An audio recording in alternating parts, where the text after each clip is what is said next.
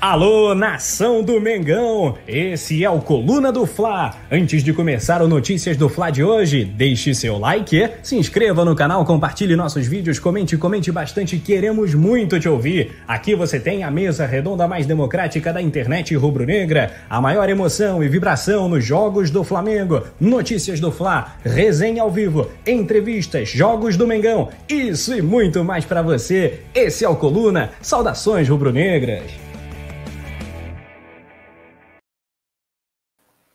Fala galera, estamos ao vivo começando mais uma semana, segunda-feira, dia 11 de maio.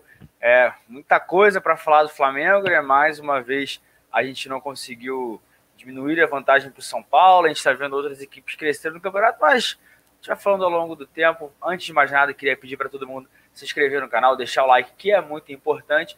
Vamos assim que hoje Lembrando que às 8 em ponto tem um resenha, o pessoal tá todo mundo bolado. E quem também tá bolado é a Natália, obviamente, minha parceira de hoje, minha dupla dessa segunda-feira. Sempre um prazer fazer o programa com você, Nath. Oi, João, boa noite, né? Boa noite a todo mundo que está chegando para acompanhar mais Notícias. 20 pretos em luto pelo futebol apresentado pelo Flamengo nos últimos jogos, porque tá difícil, a gente não aguenta mais vir aqui só falar de coisa, a maioria né, das notícias ruins, a gente ficar batendo na mesma tecla, os bastidores movimentados, a gente vai falar muito sobre isso. E é isso, você falou tudo, né? Deixa o pessoal já tá cansado de saber que tem que chegar deixando like, compartilhar o vídeo com a galera e interagir com a gente aqui no chat, porque a gente quer saber também, né, a opinião da galera que tá aqui com a gente. Então é isso, tem muito assunto e as últimas semanas do Flamengo estão complicadas, João. É, a gente toda semana a gente passa fazendo projeção de jogo, como agora vai, agora vai e nunca tá indo. Lembrando que o próximo jogo do Flamengo é só segunda-feira, então a gente tem um tempinho aí para ver se as coisas se acertam. Vou dar um giro no, no, no chat aqui. Anderson Coelho pedindo salve. João Gabriel da Costa. O Nativo tá aqui falando que o time tá muito desorganizado. Yuri Reis pedindo um, um salve para Salvador, tá mandado. Saulo Soares também falando que o cara, no caso o Rogério Senna, tem um pior aproveitamento do que o Cristóvão Borges, né? É complicado. Dan Ferreira, Bruno Carvalho. É, Tecota está por aqui falando também que não perdi em casa, ainda estava nas cabeças, a gente estava bem e nem percebeu a cagada que fizemos. Isso deve falar sobre o Domi, Ivone Maria, ou seja, vai mandando aí a sua insatisfação, a gente vai ler, a gente vai debater tudo isso e também vamos falar sobre muita notícia. Vamos dar um giro, Nath, para o pessoal ficar ligado enquanto todo mundo vai compartilhando, vai deixando like, porque o ex-jogador do Flamengo, o zagueiro Léo Duarte, tá de clube novo, né? Ele que tá lá no futebol europeu, agora vai defender o Istambul Basaksehir, time que até disputou a última Liga dos Campeões. Com moral, o Lincoln fica com a camisa 10 à disposição no time do Iniesta, mas o Flamengo volta atrás e não aceita emprestar o atacante. É só negociação com venda definitiva. O Flamengo também tem se destacado nas redes sociais, né, por conta da torcida e foi o clube com mais engajamento no Twitter em 2020. A gente vai analisar, ver se foram só coisas positivas ou também se o fracasso das eliminações que a gente teve participar tiveram influência nisso. Flamengo recebe aval do governo de Brasília para realizar jogo contra o Palmeiras no Mané Garrincha. Em reta decisiva né, do Flamengo na temporada, Gabigol chega perto de uma marca muito ruim que ele nunca tem enfrentado. Isso a gente não está acostumado a ver, porque ele está quase dois meses sem marcar um gol com bola rolando. Ainda sobre o Gabigol, né, a atitude do atacante no banco de reservas foi visto como provocação ao técnico Rogério Ceni, segundo o ex-zagueiro do Flamengo. A situação do Flamengo também é tão feia que a gente vai falar sobre o sistema defensivo que vem falhando muito, é um dos piores do Campeonato Brasileiro, e se a gente pegar os times que estão competindo com o Flamengo, é todo mundo da parte de baixo da tabela. Ala da diretoria do Flamengo já quer a demissão do técnico Rogério Ceni e teve reunião nessa segunda-feira para discutir o futuro do treinador. E também tem aí o nome de Renato Gaúcho sendo ventilado por conta dessa situação do Rogério Ceni envolvendo o Flamengo, diretoria e tudo mais. E o Flamengo já está preparando aí, amaciando o terreno para uma possível investida no técnico do Grêmio. Jornalista indica desconforto de Sene após pedido e contestação de William Arão, que é considerado ali um dos líderes do elenco por conta do tempo de casa. Gente vai. São esses e outros assuntos, a gente vai falando tudo mais. Vou dar mais um giro no chat aqui. Thais Luz falando que não, Renato Gaúcho não. É, todo mundo falando sai fora Renato Gaúcho. Igor Neves falando aqui, hashtag fora Sene. A gente Ao longo do programa a gente já vai fazer algumas enquetes, vai querer saber do torcedor, mas vamos começar do jeito certo. Produção, solta a vinheta para a gente dar início a mais uma notícias.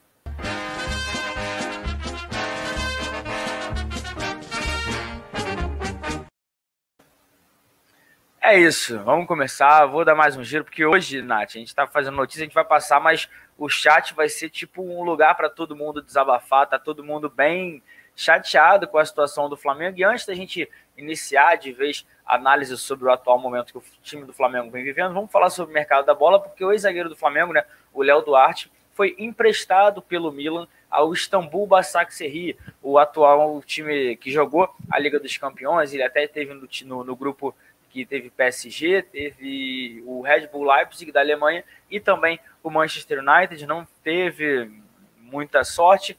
E o Istambul Basaksehir, para quem não está é, um pouco ligado no futebol europeu, é o clube do Dembaba e do Ebo, que no jogo contra o PSG teve aquele caso de racismo, onde os jogadores até deixaram o campo, e agora o contrato dele, o empréstimo né, do zagueiro que está com 24 anos, vai até junho de 2022, ou seja, ele não estava com tanto espaço assim no Milan, o Milan que está fazendo uma temporada muito boa, até está é, tá na Liga Europa, está conseguindo alguns resultados e também é quem lidera o campeonato italiano. Como foi um contrato de empréstimo, o Flamengo não, não tem nada a ganhar nisso. Se fosse uma venda é, em euros e tudo mais, o Flamengo ganharia por ser o clube formador. Vale lembrar que ele foi vendido por 11 milhões de euros, na época estava valendo 46 bilhões de reais. O Léo Duarte foi formado, foi campeão da Copinha, foi muito bem aqui no Flamengo e por isso conseguiu né, é, esse destaque para o futebol europeu. No Milan não conseguiu muito e agora tem uma nova chance. Como é que você vê,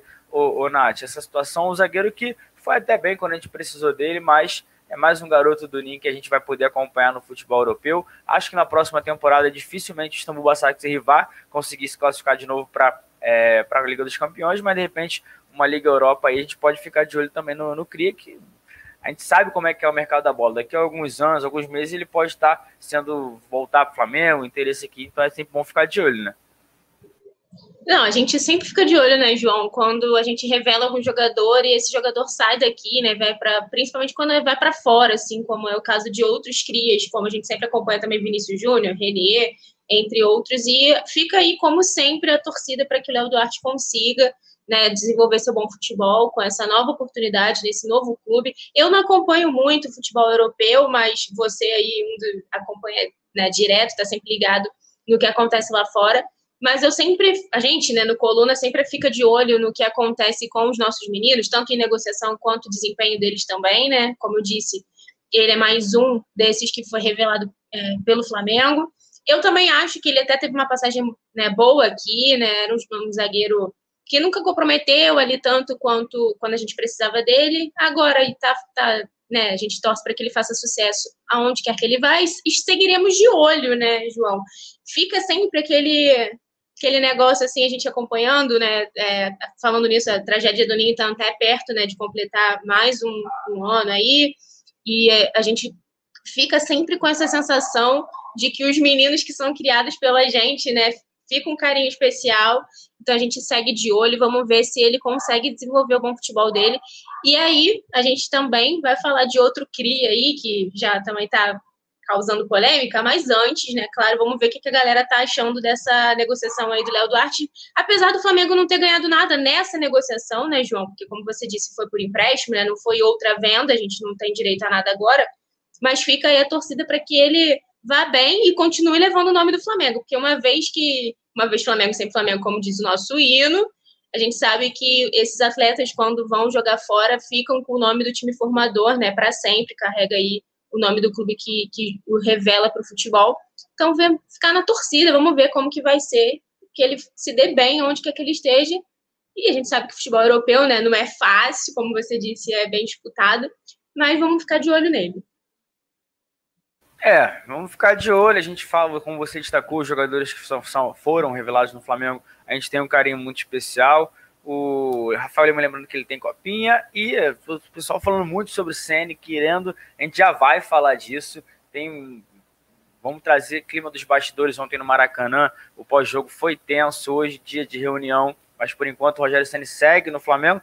Antes, vamos falar sobre o Lincoln, né? Já que a gente está falando de crise, de negociação, essa novela parece que não vai ter fim, né, Nath? Pois é, né? Tava, a gente sempre brinca que o flamenguista não tem um dia de paz, né? E hoje é mais um. A gente estava todo empolgado aí, porque parecia que o Lincoln finalmente ia ser negociado, ia para o time. Até gente, eu estava aqui com você no Notícias, quando a gente falou né, sobre a negociação dele com o Viseu Kobe, que é o time lá do Japão. E parece que hoje essa novela ganhou mais um capítulo. Ele lá, né, tava com moral no time japonês, ficou com a camisa 10 à disposição, ele poderia escolher se ele jogaria com a 9 ou com a 10, então a gente já vê que seria uma situação bem diferente do que ele tem vivido aqui no Flamengo nos últimos tempos, mas segundo o jornalista Vene Casagrande, né, ele no seu canal no YouTube hoje, explicou um pouquinho sobre a negociação e o Flamengo nesta tarde se reuniu com o representante do Viseu Kobe e com o representante do jogador para bater o martelo de que não iria mais aceitar fazer uma negociação por empréstimo. Então, agora, se o Viseu Kobe quiser, é só comprando ele já em definitivo, não mais por empréstimo, que era o que tinha sido acertado inicialmente.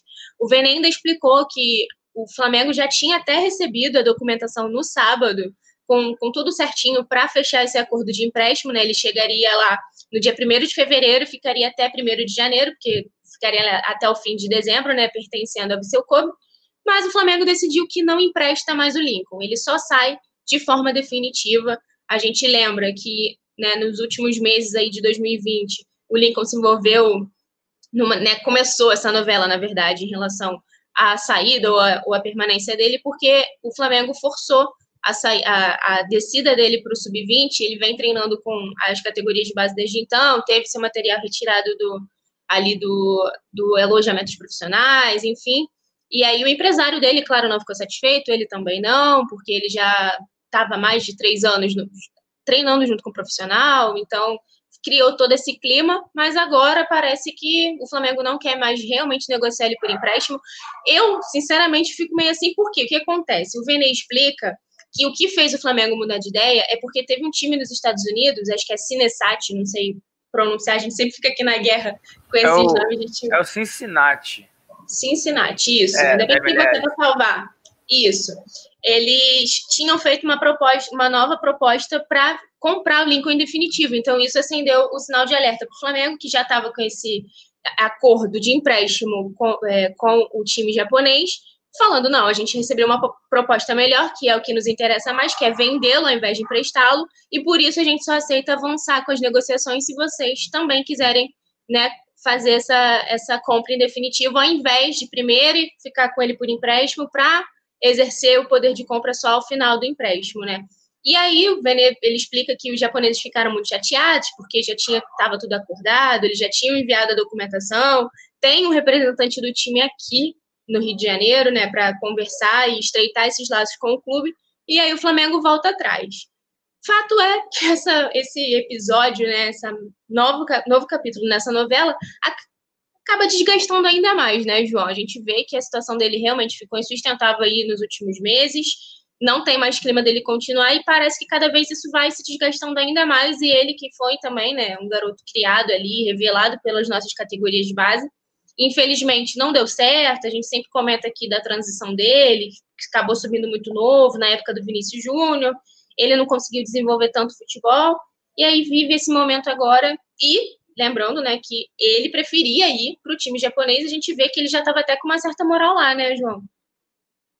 Pois é, o time, o Viseu Kobe lá, o time do Inês, estava até falando camisa 10, fazendo tudo mais. O Flamengo está segurando, eu tô... Quando eu vi, eu falei, não é possível, parece que o Lincoln nunca mais vai sair do Flamengo, que ninguém quer. O Flamengo, eu de certa forma até não entendo para a gente ficar falando, porque é complicado. Vou dar mais um giro no chat para ver o que a galera tá falando. O pessoal tá bem bolado aí, nativo, falando aqui. O Flá tá sem raça, jogando sem dar sangue, parece que o Rogério tem medo de dar bronca nos jogadores.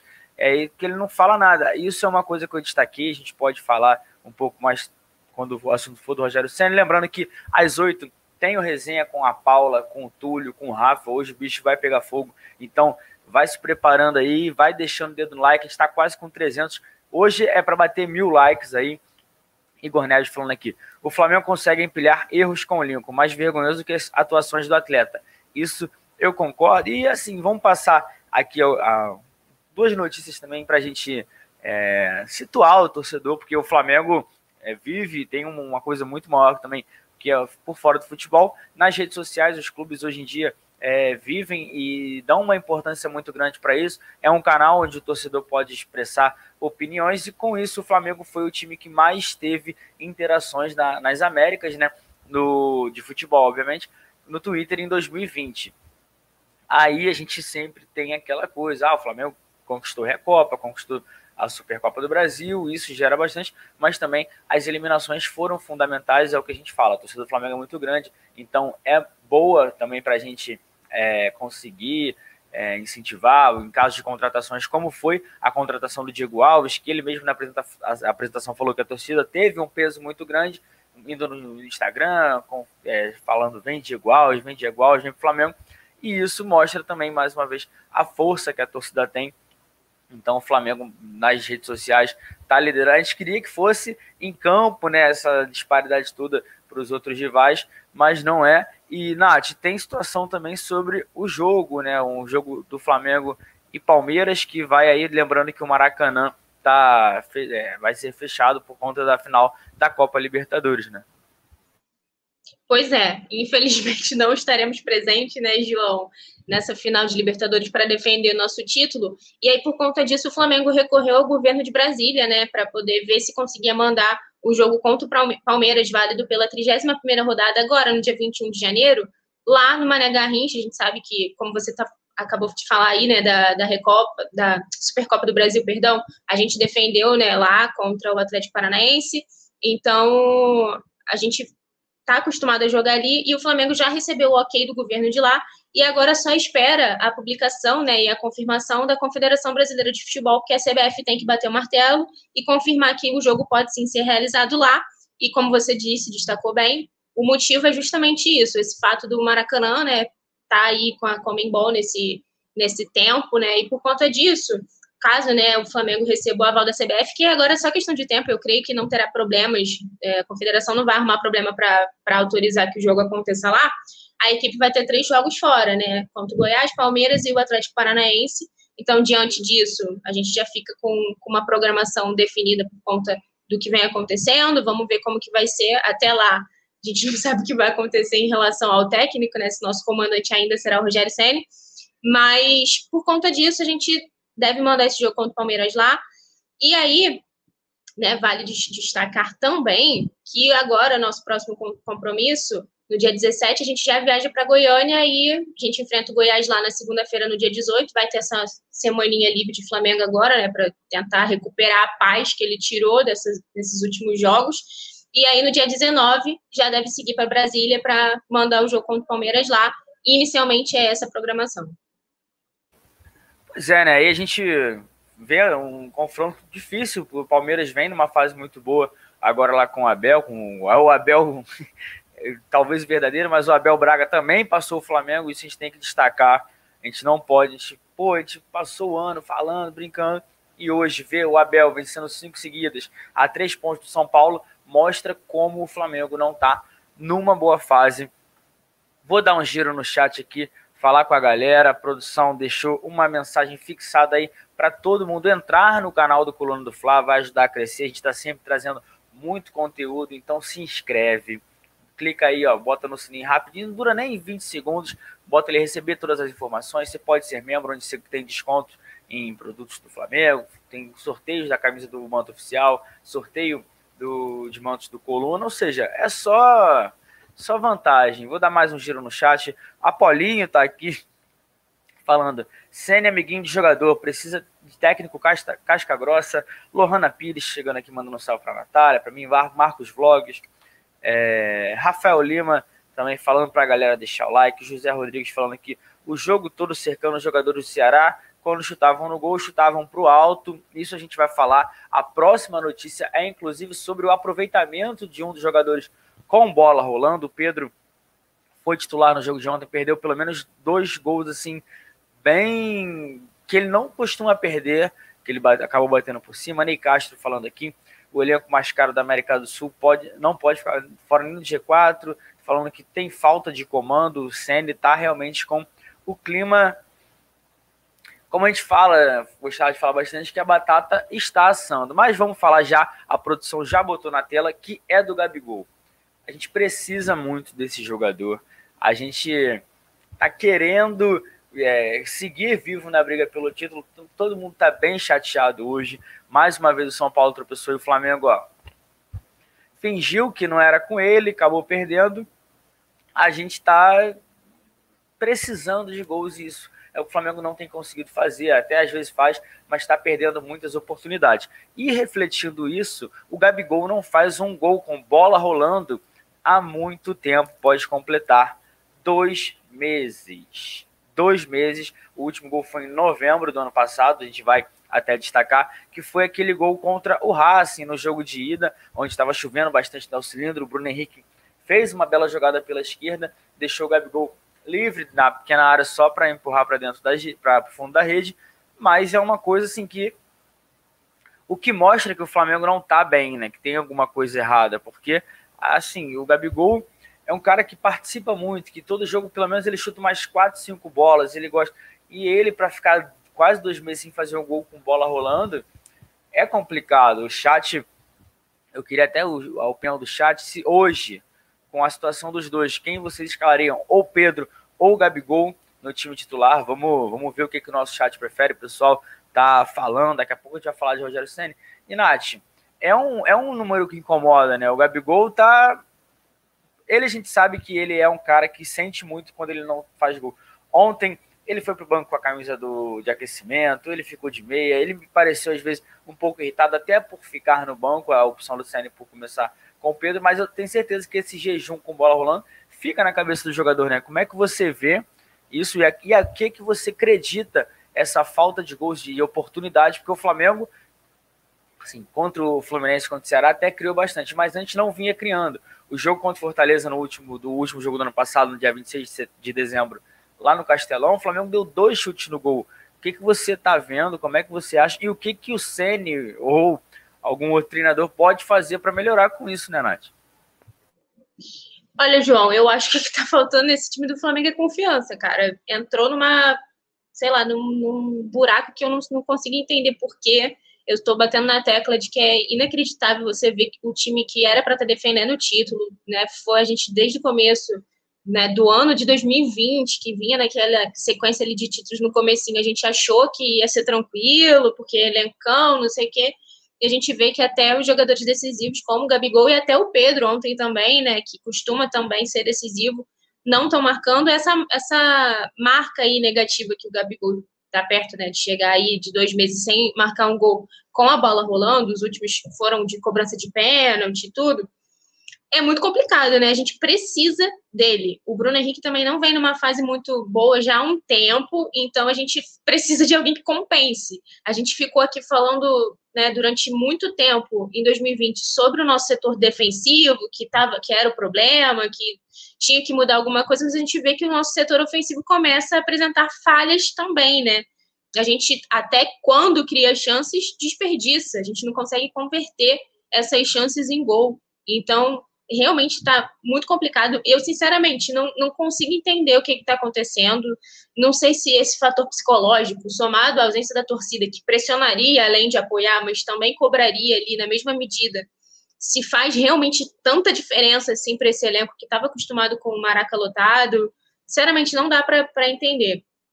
É, eu acho, né? Você perguntou aí para o pessoal do chat em relação a Pedro ou Gabigol eu ainda manteria o, Gabigol como titular por conta da importância que eu acho que ele representa ali ainda para o time e, e, continuaria com o, o Pedro entrando sempre no segundo tempo, que a gente sabe que ele tem esse poder de decisão ali, né? No segundo tempo entra bem e tal.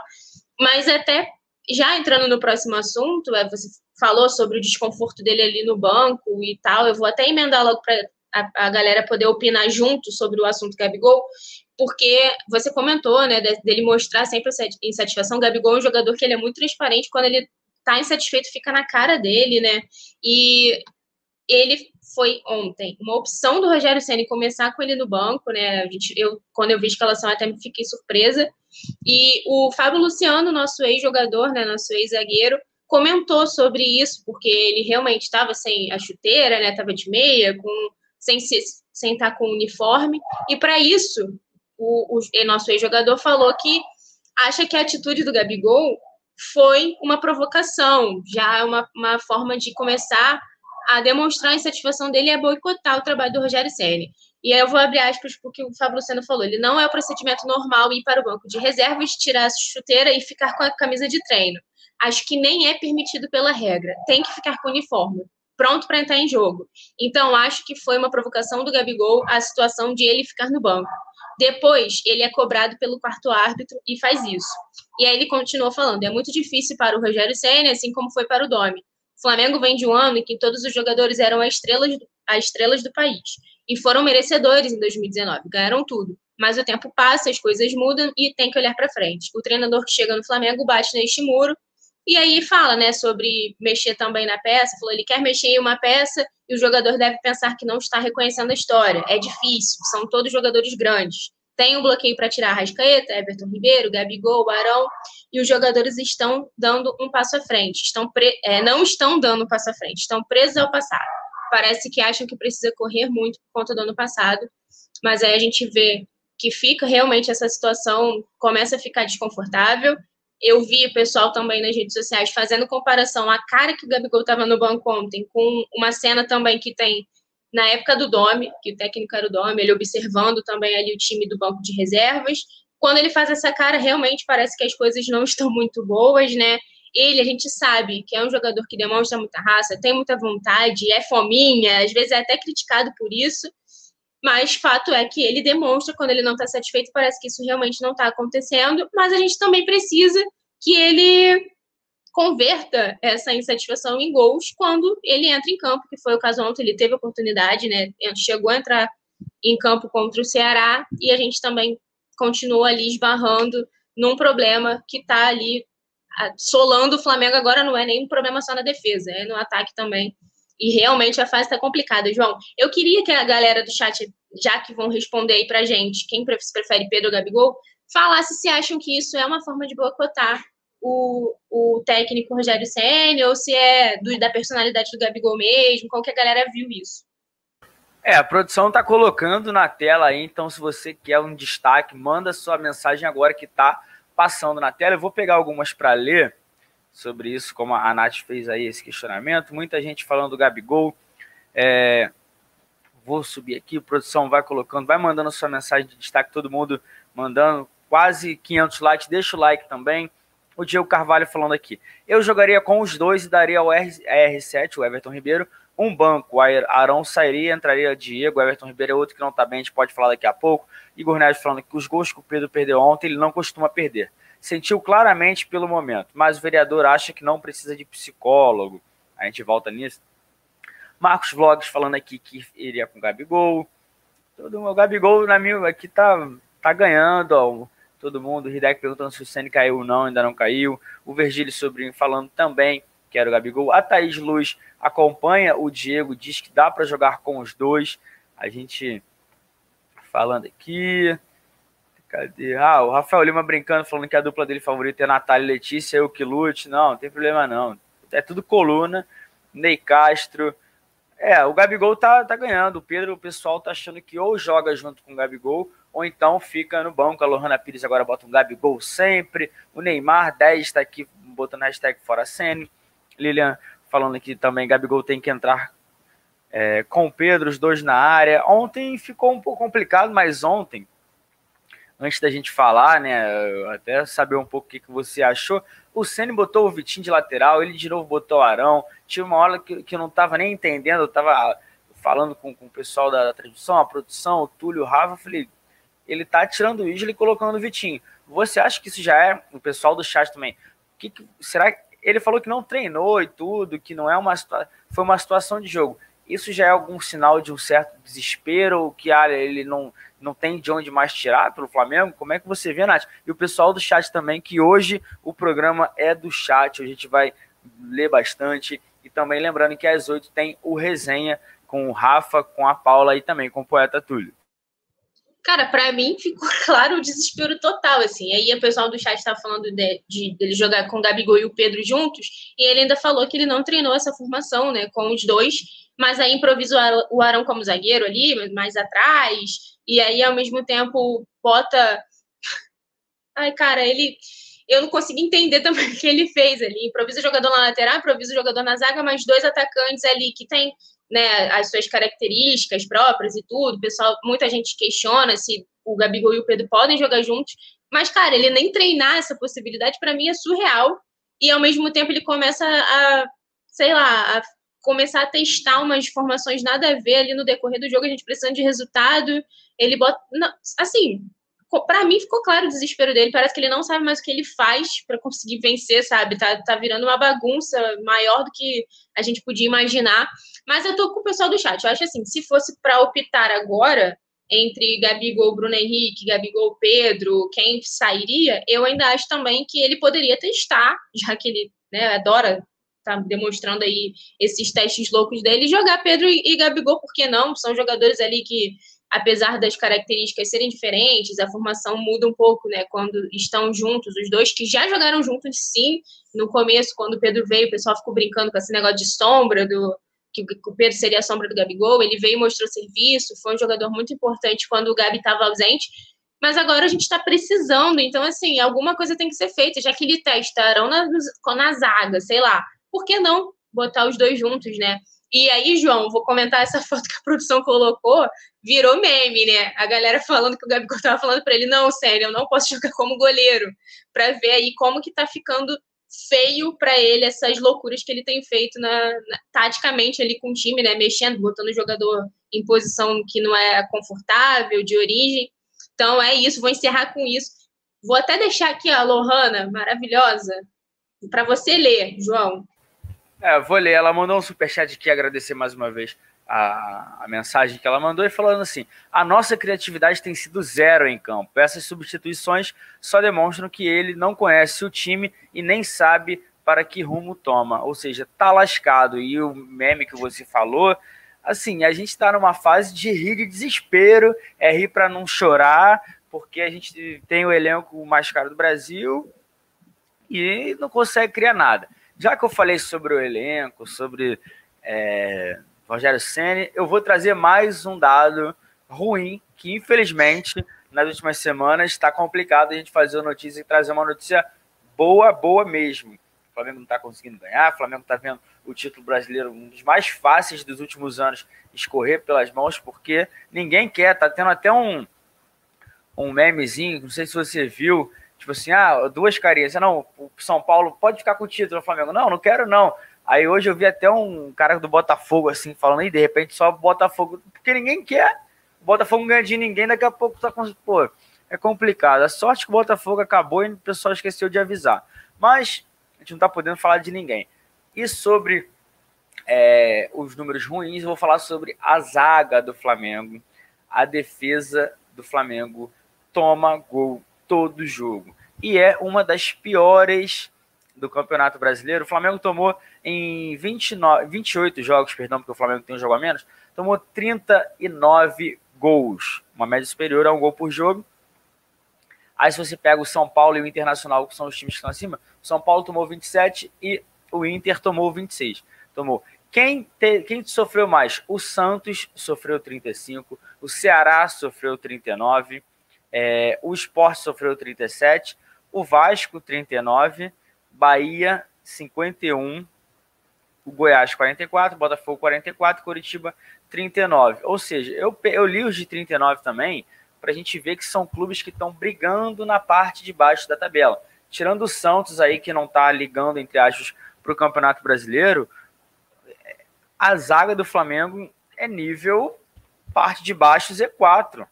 Só perde, só perde assim, a Bahia, o, o Sport e o, e o Goiás.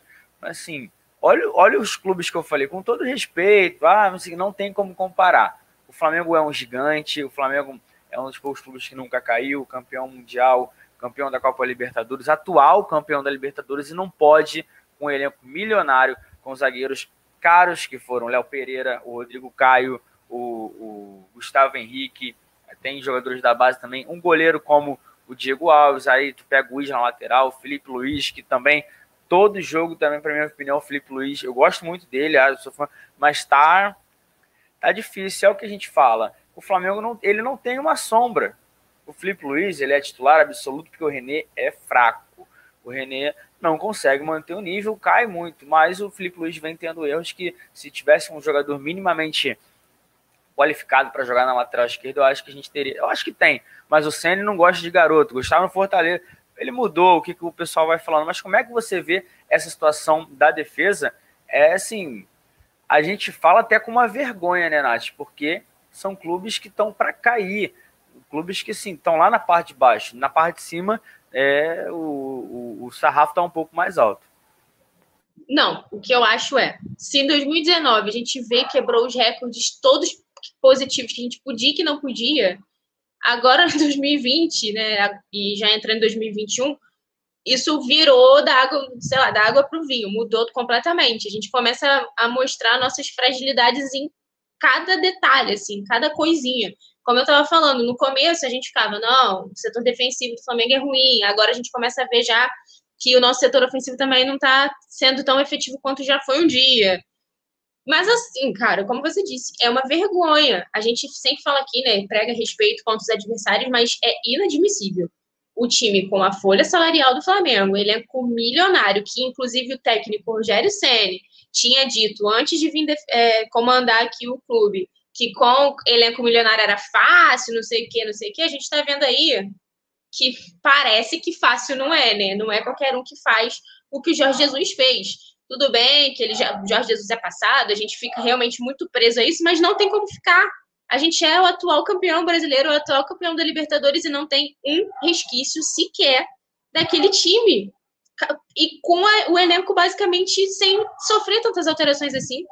A gente teve a perda do, do Rafinha, mas aí veio o Isla, que é um jogador que, que é muito bom, não, não, não, não tem tanta diferença assim de ah, caiu a qualidade igual na zaga, a gente perde realmente muito com a saída do Mari, mas ao mesmo tempo não era para ser o suficiente para acontecer tudo que está acontecendo e dar tudo tão errado. Então, cara, é uma vergonha realmente a gente olhar e ver que a gente está abaixo do Bragantino, Fortaleza, Esporte, e ficar com esse aproveitamento aí de, de time que de zona de rebaixamento. Hoje, inclusive, no nosso clube, no grupo de clubes do, de membros do canal lá no WhatsApp, o pessoal estava falando em relação a isso, assim, cara, de, de ainda bem que a gente chegou, passou dos 45 pontos.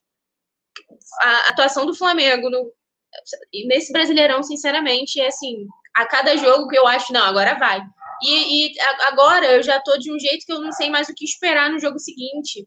Mas realmente é uma vergonha, tá tudo errado. Sinceramente, não sei. O Igor tinha comentado aqui no chat essa questão do psicólogo, que a gente já marca também aí, bate nessa tecla há muito tempo. E os dirigentes acham que não tem demanda. Ah, tranquilo, não precisa não. Sendo que claramente esse time tá com falta de confiança. Tá bizarro, bizarro. Tá bizarro. É, tivesse que definir o um momento em uma expressão, acho que eu também usaria essa, porque realmente está bizarro. A Paulinha já está no chat, o Túlio também, o Rafa está terminando de aquecer lá, montar, botar o manto dele, porque hoje eu tenho certeza que o resenha vai pegar fogo, então não esquece, daqui a pouco a gente vai passar para ele direto, não, não tem intervalo, rapidinho, pum, eles já vão entrar falando com tudo. E o pessoal do chat também está reclamando, a produção colocando mais uma vez. Quer ter um destaque na tela? Comenta aí que você vai aparecer agora. Quanto mais comentar, mais chance você tem de aparecer. Só não pode flodar igual tem uns ou outros, porque a produção dá o, o vapo. É, o Diego Carvalho está por aqui, o Thiago Cabral falando que o CN cai. A gente vai falar do CN agora, inclusive. O Romel Ferraz, Ronaldo. Não, só o Ronaldo, que o sobrenome está um pouco estranho. Alexandre Muniz, Ney Castro, Luiz Silva, todo mundo bem bolado com o Rogério Ceni e também tem, tem pessoa dentro do Flamengo que está querendo a demissão dele, né? Os bastidores também complicados, né, Nath? Como é que, que, que você tem de novidade para passar para a galera? Pois é, né, João? A gente vê aí que o Rogério Senna é o homem do quatro, né? São 11 jogos, quatro vitórias, quatro derrotas, quatro empates. E nesses últimos três, né, a gente não consegue vencer, né, três jogos já sendo um empate, duas derrotas bizarras para o Fluminense e para o Ceará agora, né, mais recente. E com isso o clima interno lá no Flamengo começou a esquentar mais ainda. E o técnico Rogério Ceni, óbvio, é o foco, é quem está sofrendo mais pressão, obviamente, né, questionado pela torcida. A gente vê sempre ali pós-jogo as campanhas que a torcida começa para, né, fora cena e tudo. E aí hoje, né, o Flamengo ali a dire... parte da diretoria se reuniu para tentar definir o futuro do, do, técnico, como que ia ser. E aí começou aquela divisão, né, João? Como tudo no Flamengo, né, vira novela, pode ser que, que essa permanência ou saída do Rogério Ceni também vá pelo mesmo caminho, porque parte da diretoria já queria que ele saísse, já queria mudar antes, né, de focar já na temporada 2021 de fato, queria já encerrar o ciclo do Ceni agora e parte não. Então, a gente vai falar um pouquinho sobre isso. Segundo, né, aí, né, esse encontro foi na manhã dessa segunda-feira, membros do conselho foram à Gávea para conversar com o presidente é, Rodolfo Landim, ele que está sumido, inclusive, queria destacar isso, a gente né, também virou aí é, que ele fizeram cartaz de procuras, porque ele está desaparecido, e aí, claro que o, o trabalho do Rogério Senna, essa possível demissão foi discutida, mas, apesar de não ter sido descartado, né, porque parte da, da cúpula rubro-negra já quer a cabeça do treinador, por enquanto, né, a situação dele ainda continua a mesma, ele continua no comando, de, né, segundo o jornal O Dia, esse diálogo que, que existe ali entre o CN e, os, e alguns líderes né, do elenco é um, um dos pontos também que está abalando as estruturas ali internas da equipe.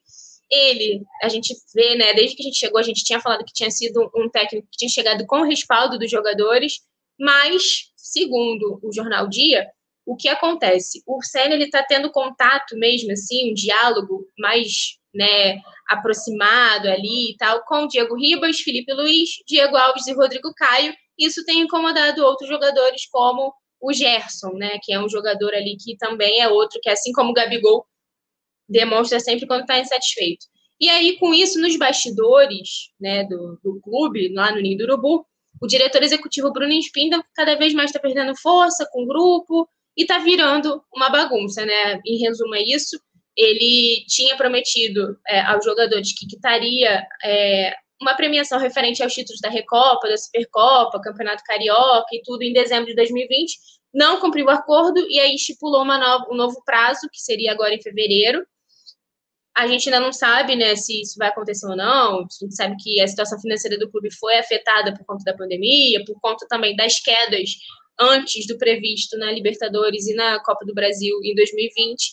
E aí, por conta disso, também, segundo as informações do Jornal Dia, o vice-presidente né, de futebol, Marcos Braz, o famoso aí, chamado agora de 22222, o pessoal fica brincando agora porque ele foi eleito né, vereador do Rio de Janeiro, também tá, tá sumido, era um cara que ali super assertivo, aparecia sempre, também tá mais na dele, ainda é quem tenta internamente resolver a situação, mas meio que sozinho, então por conta disso a gente vê que realmente o Flamengo virou uma bagunça aquela que a gente estava acostumado a ver, né, temporadas atrás aí, e, e, por conta disso a gente fica nessa agora expectativa de saber o que vai acontecer com o Rogério Senna. Ele está ali na corda bamba, não sabe que quer vencer já três jogos, fica nessa empate, jogo morno ali, não sei o quê, não marca, não faz. No Fluminense, a gente até comentou isso aqui, né, no pós-jogo, durante a semana, que chegou no primeiro tempo fazer um bom jogo, no segundo o time morreu ali, a gente não sabe o que está acontecendo para esse time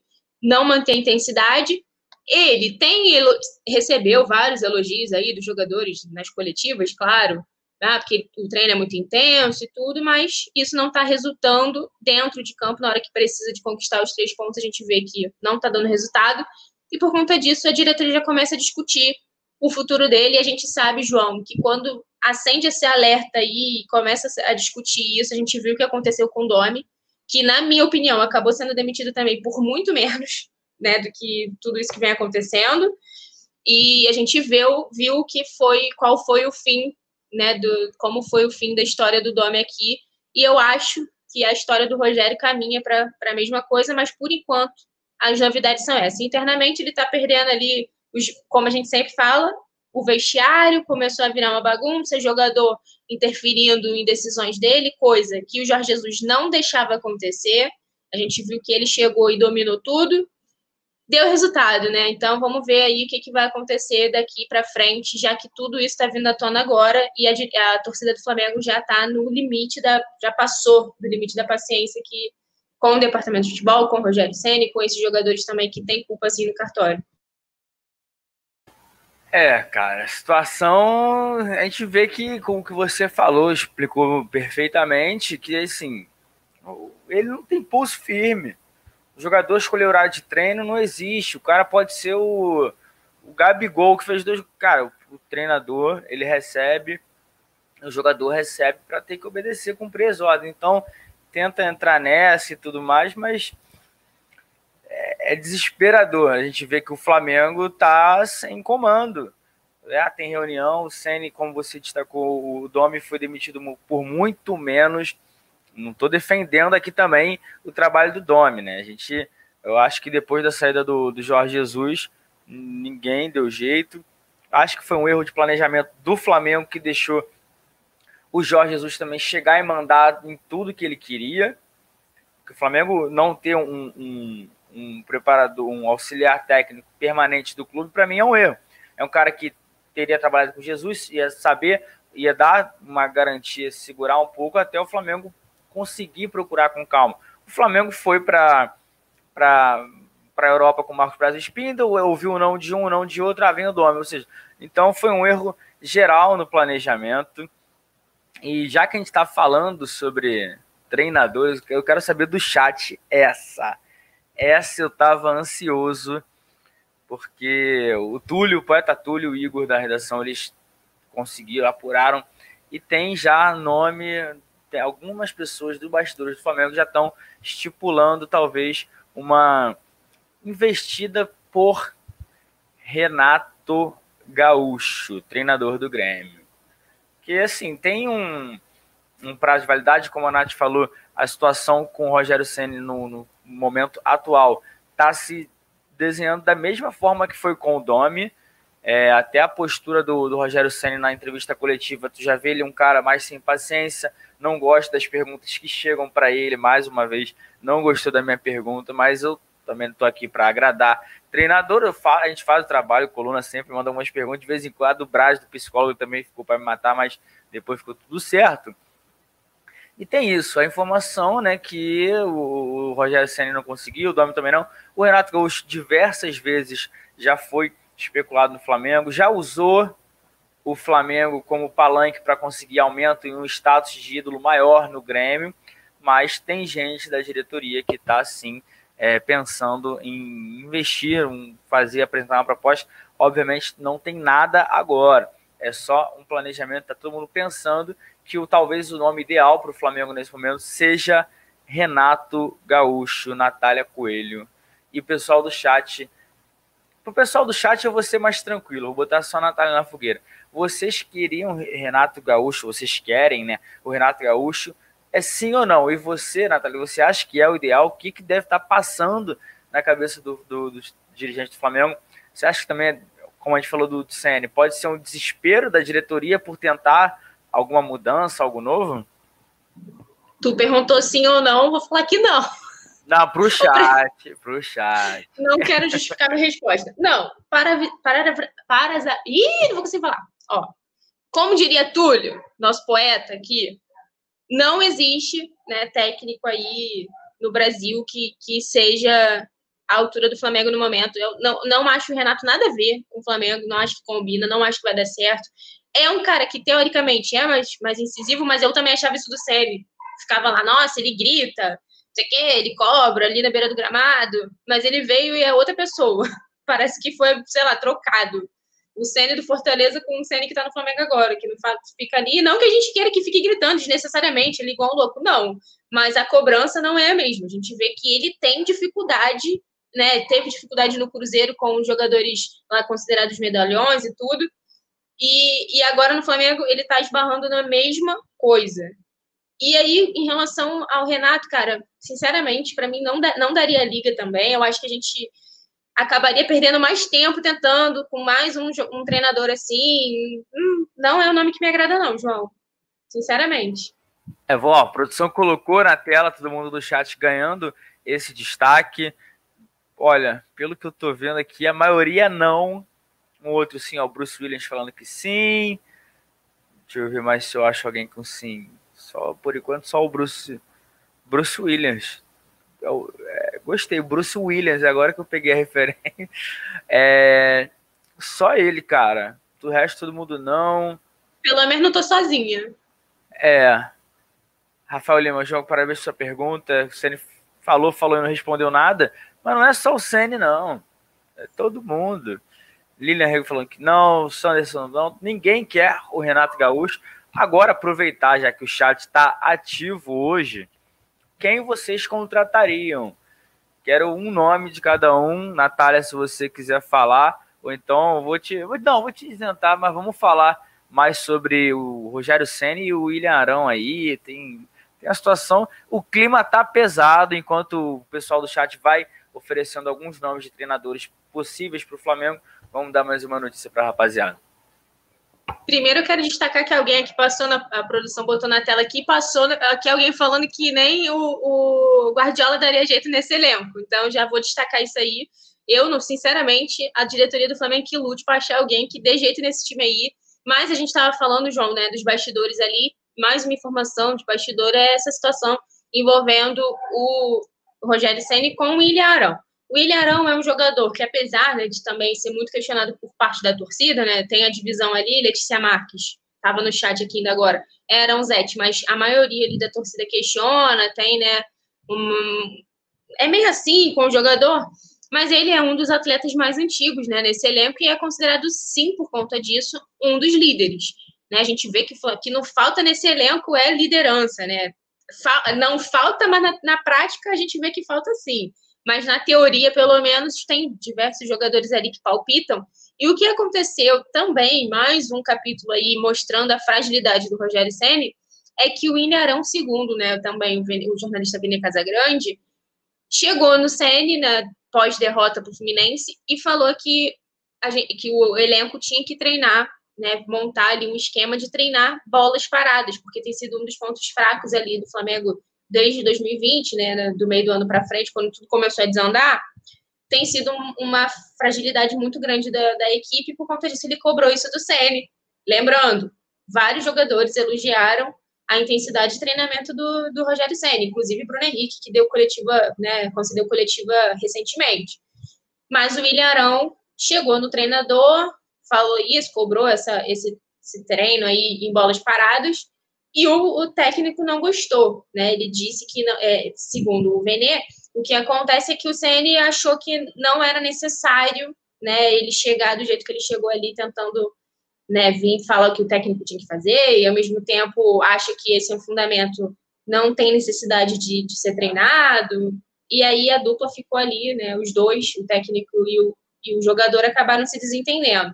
Lembrando que nessa panela aí, que acabou, que eu nem comentei isso na outra notícia, mas vou falar agora, que é o, o Flamengo acabou sendo dividido em duas panelas, né? Segundo o Venê, que é a panela de 8-5, que aí é os Diegos, né? Ribas e Alves, o Felipe Luiz. E acaba que o, o Rodrigo cai, cai também nessa de, de, de Gaiato, né? Porque é um dos líderes ali também, contra a panela que foi denominada da igreja. E aí ficou essa briga interna. E a gente vê, João, que as coisas, conforme vão, vão vazando os bastidores, as coisas só pioram. E teve também esse desentendimento entre o Arão e o técnico. Só que, ao mesmo tempo, o Arão é um dos jogadores que, teoricamente, o Rogério Senna mais ouve, né? Que vai ali, que tem mais passe livre para ir lá na sala dele, conversar e tudo. Só que ele não ficou satisfeito com a forma com que isso aconteceu.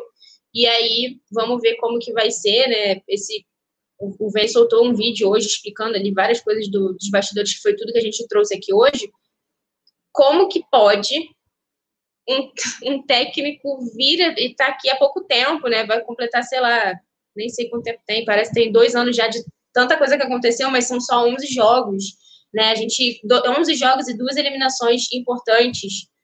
Então, tipo assim, o que que está acontecendo, né? A gente vê o logo o Arão também, que é um jogador que, para mim, a meu ver, ali em campo ele não parece ser esse jogador que fala tanto, que cobra tanto, Mas eu acho, ô João, nesse, nesse ponto, lógico, a gente eu, eu acredito que o jogador não tem que ter interferência né, ali no comando. A gente vê que a história de 2019 com o Jorge Jesus deu certo, muito por ele ter abraçado tudo ali, pegou total responsabilidade, começou a comandar tudo, era tudo do jeito dele.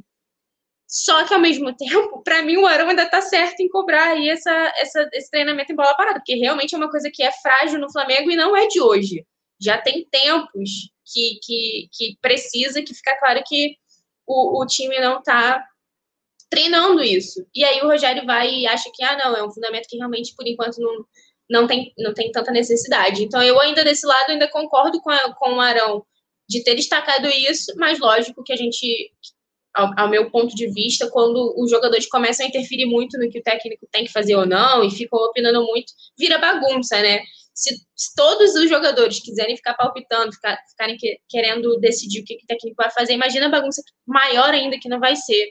Então, queria ver o que, que a galera acha. Eu acho, foi o que eu falei, são coisas diferentes, né? Eu acho que o Arão tá certo no que ele questionou ali, porque realmente bola parada é um problema, mas ao mesmo tempo, o, o os jogadores terem, tentarem interferir dessa forma era uma coisa que não acontecia com o Jorge Jesus e a gente viu que deu certo também. Então, realmente, a gente vê que 2020 veio para fazer a gente voltar ali a, a tempos da Flamengada, né, João? Pois é, assim, sobre os nomes eu estava lendo aqui, muita gente falando sobre o Rui Vitória, foi que mais ganhou destaque. Eu vi Leonardo Jardim, Galhardo, Miguel Ramírez tá certo com o Internacional já. Abel Ferreira, que está fazendo um bom trabalho no, no, no Palmeiras, mas quem está ganhando mesmo é o, o Rui Vitória. Então a gente vai ficar de olho nisso tudo. Acredito que no momento ainda não. Acho que o Senna está tendo uma reunião, mas vai ter mais uma chance da diretoria, por mais que esteja ficando ruim já o clima, como você falou, já parece estar bem é, descontente. A partir do momento que o jogador chega para falar com ele, eu acho que ele não deveria ter essa reação. Ele é o cara que, sim, o jogador está dentro de campo, ele sabe que está difícil para ele, não está. Então, não, mas vamos dar daqui a pouco, daqui a um o pessoal do resenha já está pronto para entrar. A gente vai passar. Antes de mais nada, todo mundo deixando o dedo no like. Vamos bater rápido esses 700 que falta pouco. E antes, tem aqui um superchat do Marcos Aurélio falando: Jorge Jesus dizia: o Flamengo só perde para o próprio Flamengo. E aí, será que ele estava errado? Eu acho que não. Acho que a gente sempre fala: o Flamengo tem perdido jogos para ele mesmo. O Flamengo não está perdendo só, o Flamengo está deixando de ganhar, que é pior do que você perder uma partida.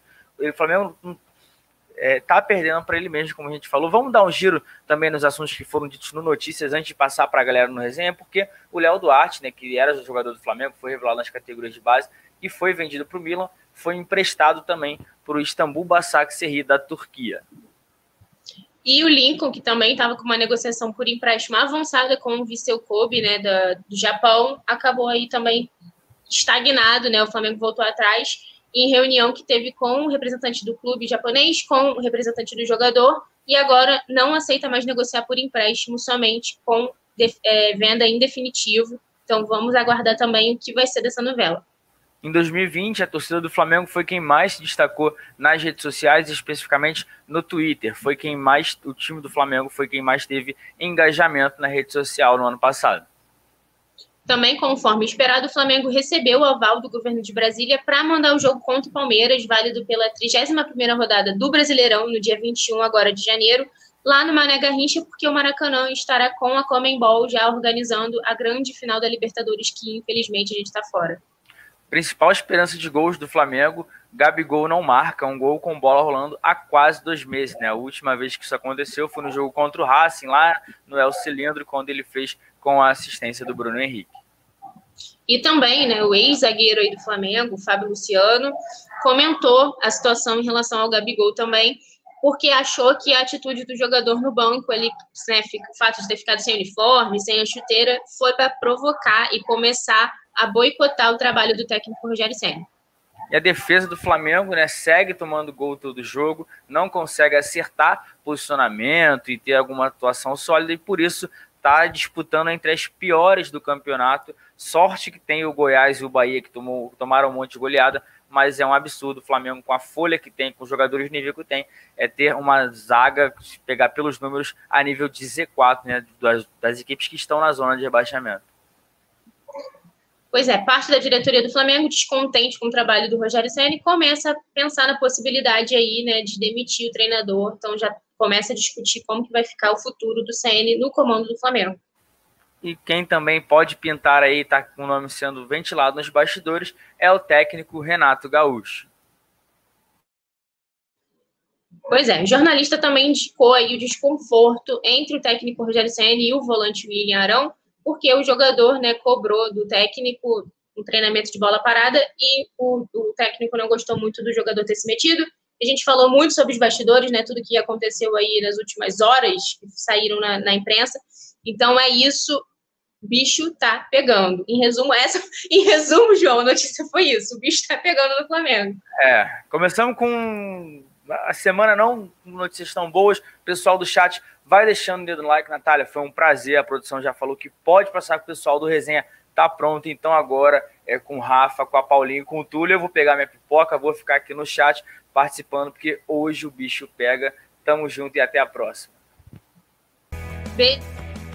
Alô, nação do Mengão! Esse é o Coluna do Fla. Antes de começar o resenha ao vivo, deixe seu like, se inscreva no canal, compartilhe nossos vídeos, comente, comente bastante, queremos te ouvir. Aqui você tem a mesa redonda mais democrática da internet rubro-negra, a maior emoção e vibração nos jogos do Flamengo, notícias do Fla, resenha ao vivo, entrevistas e muito mais. Esse é o Coluna. Saudações rubro-negras.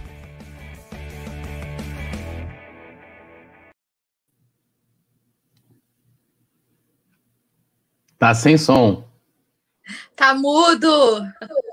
Aí é difícil, produção. Muito bem, Nação Rubro-Negra, chegando para mais um resenha ao vivo. Valeu, João Granete. Valeu, Natália Coelho. Show de bola, notícias do Fla. Lembrando para você que está aí do outro lado, a super live do Coluna começa agora de segunda a sexta, a partir das sete. A gente vai até as nove e meia aqui na resenha. Valeu por passar a batuta para nós, para gente. Então vamos aqui formar esse trio para resenhar. Uma segunda-feira terrível para o Flamengo. Teve reunião, tem um monte de acontecimento novo, bastidor do Mengão pegando fogo, caso do Lincoln, Rogério Ceni fica, sai, deveria sair, deveria ficar. Os jogadores são mais culpados que ele. Ele é o impostor. galera do chat está falando isso. Olha, Paula Matos, boa noite, ou só noite, né, como você gosta de falar. Agora é você que tá muda, meu Deus do céu. A gente tá tão abalado com o Flamengo que tá todo mundo mudo hoje, né? Só falta, Paulinha, só falta botar o nariz de palhaço, né, cara? A gente tá. Daqui a pouco que a gente vem de palhaço, todo mundo, né? Eu acho. Eu vou pegar um batom, vou dar uma pintada aqui para ver. Noite para você, pro Túlio, pra produção, que não teve culpa, fui eu que me mutei para não atrapalhar aqui. Noite para todo mundo do chat. É uma segunda-feira para esquecer, né? Porque esse domingo foi lamentável.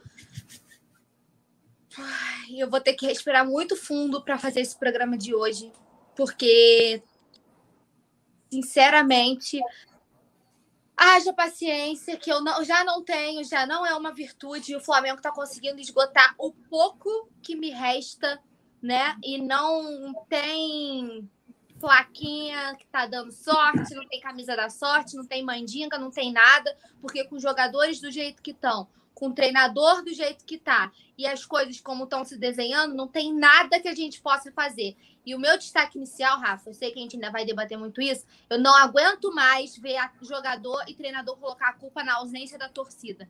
Não aguento mais, já deu o que tinha que dar. Esse é o meu destaque inicial. Vou pedir pro pessoal já chegar. Quem não deu like ainda, já chega deixando o dedo no like, que é muito importante pra gente. Hoje vai ser o resenha da ressaca, colocar para fora toda a nossa indignação. Falou aqui no chat que a Paulinha vai levantar a plaquinha na indignação. Vou ter que mudar todas as minhas plaquinhas e falar assim: hoje é dia de passar raiva porque é só isso que o Flamengo tem me feito passar ultimamente. Não se esqueçam de deixar o like, se inscrever nos nossos canais, ativar o sininho, tudo isso que vocês já estão cansados de saber. E bora resenhar que tem muito assunto hoje para a gente comentar. Teremos Paulinha Pistola, Túlio Pistola, claro, a gente vai tentar aqui deixar seu, seu fim de segunda-feira um pouco mais feliz, um pouco mais rubro-negro, como sempre, mas é óbvio, vamos tocar na ferida, não vamos poupar nada não. Lembrando, como a Paulinha lembrou muito bem, super legal você dar aquele like, é uma força a mais para o canal, que está aí na caminhada, já passamos de meio milhão juntos, somos uma corrente rubro-negra e a gente espera por dias melhores. Poeta Túlio, fala aí. Grande Rafa, Paulinha, a produção também, boa noite a todo mundo dentro do possível. O Fora Sênior, o mito do Flamengo, falando Túlio cravou Renato, não, não cravei Renato Gaúcho não, o que eu e o Igor é, apuramos é que, como até colocou o JP no final do, do Notícias, é que rola o nome dele lá, né? Então se discute e tal. Realmente, mais uma noite, não, eu sempre falo isso, né? Não é para esquecer, né? Para poder aprender. E parece que o Ceni não aprende nunca, né? Com, com os erros, né? Que as coisas vão é, é, são tão é, iguais, né? Idênticas ao que ocorre no, entre uma partida e outra. E isso fica muito evidente na maneira de jogar. É, e se for comparar também uh, o trabalho dele anterior, que agora o problema é inverso, né? Ele é amigo da, da panela, vamos dizer assim. Antes ele era o inimigo. Então vamos destrinchar isso aí, né? É, falar bastante da partida de ontem, né? Das consequências uh, algumas horas depois da, da partida. É isso. Bora falar de Mengão. Muito bem, vamos então para cima. Vamos ouvir a galera no chat também. São muitas opiniões, queremos pluralidade aqui. Quanto mais opiniões tiver, melhor para o nosso debate, mais enriquece. Então, com a produção do Anderson Cavalcante, depois da vinheta, bora resenhar.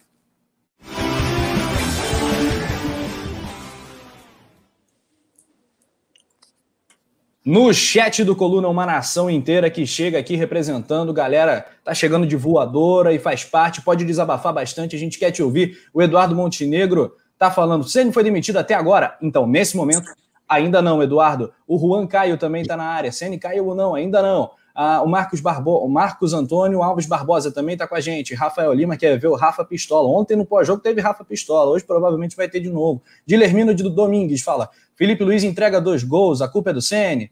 Ah, o Urubu Rei está falando aqui também. O Márcio Aurélio, Renato não, Renato não. Vamos falar disso e muito mais. Bacana, tem até agora na telinha, o chat do Coluna rolando. Você aqui tem tapete vermelho, tem voz, como diz o poeta Túlio. Esse termo é maravilhoso. Vamos começar então, poeta, da reunião de hoje. Né? A gente vai destrinchar, claro, esse Flamengo 0, o Ceará 2 no Maracanã. O segundo gol foi mais um golpe de misericórdia, né? Só foi mais para humilhar o Rogério Senna, que foi frango do goleiro que ele escolheu, né? Vamos falar a verdade? E que ironia do destino, né? Ele escolhe o, o, o terceiro goleiro do Flamengo para jogar, barra o Hugo, e aí o César toma um frango. Ironia do destino para cima do Senna. Né? Que fase vive o Rogério Senna. Agora, poeta, e a reunião que rolou com o presidente Rodolfo Landim, todo o conselhinho, a galerinha lá do futebol do Mengão, Rogério Senna, chapa esquentou, né? É, cara. Ou, é... ou esquentou, mas nem tanto. É, então, a, pelo menos as informações que vinham de, né, da, da, da noite de, de domingo para segunda, é, era que tanto o Sene como o Braz não caíram ainda porque o Landim, é, até aquele momento, achava que não. Mas hoje, é, a cada jogo, né, isso vai se tornando, vai, vai, vai, cada vez mais aumentando a, vamos dizer assim, o diagnóstico de que o Ceni não tem que continuar no Flamengo e, e isso está muito nítido. E o Landim que estava segurando, né? Como eu falei, tanto o vice-presidente de futebol, o Braz, como o Sene, né? E mais uma vez, eu vou repetir, eu falei isso no meu vídeo lá de opinião hoje, depois corra lá no, no coluna do Fla Play. Marcos Braz hoje não apita nada dentro do departamento de futebol do Flamengo. Ele, a única coisa que ele tem ainda é essa influência, essa boa relação com os jogadores. Né? Mas se ele chegar hoje, ele não tem autonomia nenhuma para nem contratar um técnico, nem mesmo para demitir Rogério Ceni. Né? Tanto que ele foi, é, é, vamos dizer assim, vencido na na questão do, do, do Domi, né? Ele, tanto que ele bancou o Domi várias vezes, porque o Domi foi uma escolha dele, essa coisa de ir para a Europa, uma coisa que iniciou com ele. E, e por enquanto, a, a, na verdade, a diretoria ela está no seguinte dilema: o que, que acontece? Hoje, é, se a gente for olhar, o brasileiro ele termina no dia 24 de fevereiro, a última rodada do Campeonato Brasileiro no dia 24 de fevereiro. Nos dias 3 e 17 de março são as primeiras datas dos jogos de ida da pré-Libertadores, tá? Hoje, eu, com o Senna, eu acho que o Flamengo não se classifica nem para Libertadores. É, então, assim, não dá para esperar. E aí você tira o Senna hoje você coloca quem? Porque o ideal seria o seguinte, é você demitir o Senna e trazer logo um treinador que vai seguir o restante da temporada, vai finalizar o Campeonato Brasileiro, vai te classificar para Libertadores, ou quem sabe até, de repente, dar uma arrancada para o título, e esse treinador permanecer né, no, no Flamengo. Ou né, um exemplo, ah, o Flamengo ganhou, ganhasse ontem do Ceará, o Ceni continuaria sendo mantido, mas continuaria tendo seu trabalho avaliado, porque não é de hoje, né, pelo menos internamente, mesmo que vencendo o Ceará, tanto que ontem alguns dirigentes até optaram por não ir ao, Maracanã, porque já, já sabia, falou, oh, o clima né, não, não tá bacana, não tá legal, e tipo, não faz sentido a gente estar tá ali. É, então, há esse dilema. Vai botar quem? Ah, vai botar o Juan? O Juan nunca treinou ninguém, gente. Desculpa. Né? O Juan, o que, que o Juan vai fazer? Se o Flamengo começar a desandar, continuar perdendo, vai, vai cobrar do Juan? Então, Essa assim, é possibilidade uma... foi levantada por alguém? É, então, a, havia essa, essa, essa possibilidade, que assim, como eu falei, quem viria hoje, mesmo, trazer Dorival para pegar os últimos jogos do Flamengo é impossível. Dorival é brigado com o Diego Alves, todo mundo sabe disso. Dificilmente hoje um técnico aceitaria ser o tampão, porque, como eu falei, é, a avaliação que estava fazendo não tinha proposta, não tinha, ah, vamos procurar. A conversa é o seguinte: a, o Renato, o contrato do Renato termina em fevereiro. Então, o nome do Renato estava sendo aventado, assim como outros nomes também estão sendo aventados lá é, de, internamente, entendeu? Então, assim, o ideal seria é, é trazer um técnico em definitivo. Mas, assim, entra nessa questão. Ah, mantém o Senna até, até o final e aí depois? Como é que. Então, assim, é, é eu acho que o, o, que eles já diagnosticaram é o seguinte: o Ceni não tem condições de ficar no Flamengo. Eu acho que a, a demissão dele já está decretada, só não se sabe ainda quando, se vai ser. Eu até tinha falado hoje isso com o Anderson. Falei, Anderson, eu, eu, vou gravar o vídeo do, do Opinião falando do Ceni, mas eu acho que o Ceni pode cair, porque havia possibilidade forte, né? Que Sim. se o Landinho fosse convencido de que deveria cair, poderia cair nessa reunião. É, e aí a gente ficou até nesse debate, faz ou não faz, é, grava o vídeo falando ou não falando, porque havia essa possibilidade. Mas por enquanto ele está sendo mantido no, quadro, no cargo. Isso não quer dizer que se sair uma notícia de repente à noite, madrugada, amanhã de manhã, de que ele tenha sido demitido, não se surpreendam, porque tudo pode acontecer. Fala aí, Paulinha, sua leitura dessa reunião que não deu em nada, né, no fim das contas. É complicado e levanta, continuando o assim, quem vai assumir? Porque a eventual queda do Sene, quem assume é o Mauricinho, que está fazendo um trabalho pífio nas categorias de base. A gente não pode deixar de falar sobre isso, né? Porque é, tecnicamente é ele quem assume o Flamengo se o, o, o Sene cair, né? Imediatamente. É, e o trabalho do Sub-20 é pífio. Quem acompanhou, não sei se a galera acompanhou o Brasileirão Sub-20, mas assim, lamentável. É um bando em campo sabe? Também. Então, você fica assim, o que, que a gente faz agora? Teve até um vídeo de opinião meu lá no coluna do Fla Play que eu levantei as possibilidades é, no que diz respeito a tipo assim, você vai mandar embora agora e quem vai assumir esses últimos jogos? Vai ser só, como o Túlio falou, vai ser só um tampão para esse final de temporada? É, ou você vai e, e, aí você pensa com tempo num próximo técnico, né? Você mantém o Senna até o final do Brasileirão e vai se planejando para contratar um novo treinador, já vai conversando para já começar a próxima temporada, ou já vem um técnico novo que vai usar esse final de Brasileirão como pré-temporada, que é uma coisa que a gente não vai ter, né? Porque não tem pausa. Como o Túlio falou muito bem do calendário, a gente já encerra o Brasileirão em fevereiro começo de março já tem para Libertadores, aí já vem estadual, já vem já começa tudo de novo, não vai ter pré-temporada.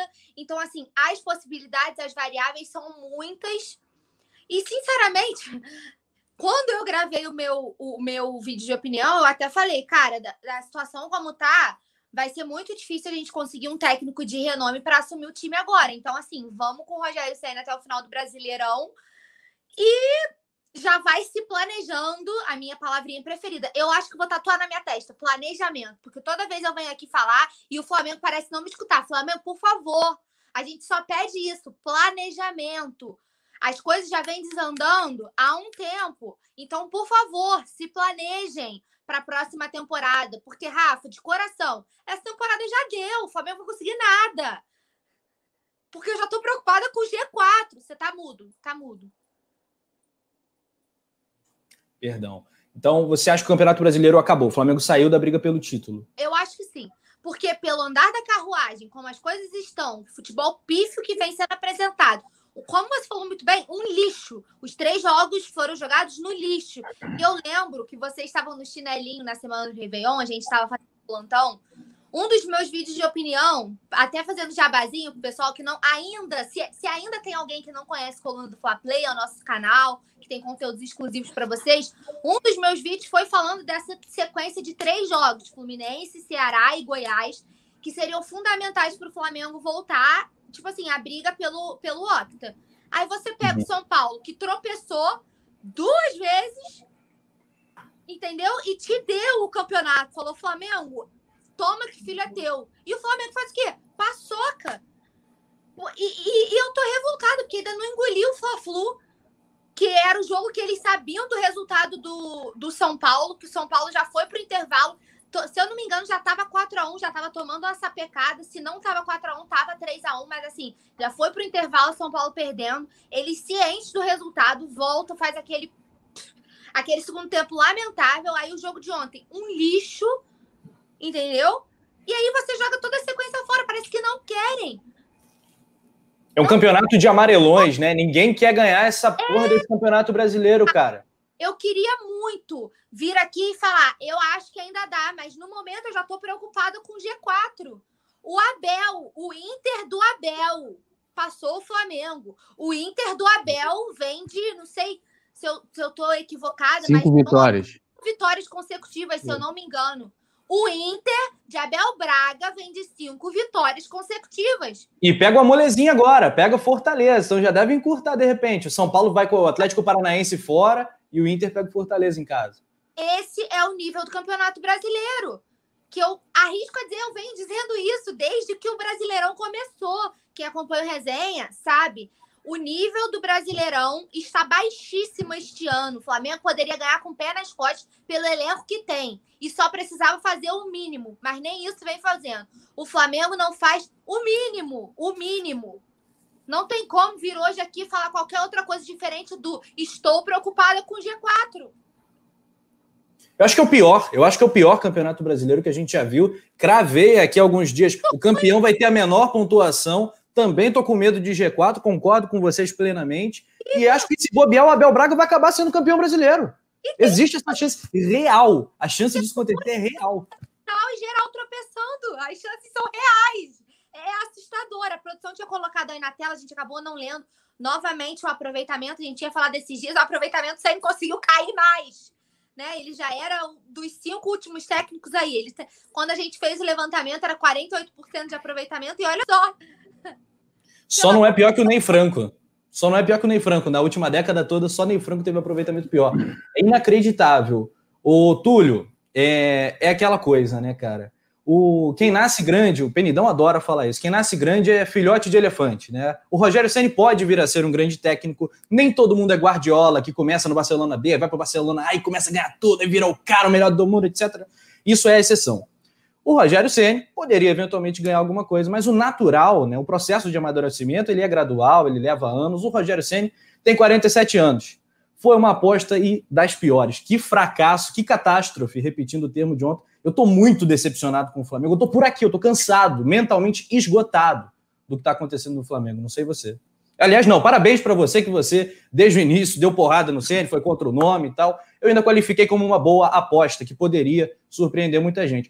Eu acho até improvável, antes do Ceni vir, é, essa certeza de não, não dar certo. Mas você apontou que, olha só, Fortaleza não é credencial, etc, etc e tal. Então é a tal da hashtag o poeta tinha razão. Vou me render a ela. Parabéns. Eu, eu, eu, quase iniciei o programa de hoje com a plaquinha escrito Eu avisei, né? Não foi por é. falta de aviso de que o Sene é, não tinha qualquer tipo de credencial para assumir o atual campeão brasileiro e o atual campeão da América, né? Eu estava, inclusive, aproveitando né, esse gancho. A gente vai vendo como que o Rogério Senna é tão regular, né? Quatro vitórias, quatro empates e quatro derrotas, né? 44,4%. E aí, até para poder fugir um pouco né, do óbvio. É, eu até coloquei lá no meu Twitter, né? As três fases do, do Rogério Senna no Flamengo. Assim como foi com outros treinadores, é, não me surpreende esse trabalho do Abel. O Abel não é um treinador ruim.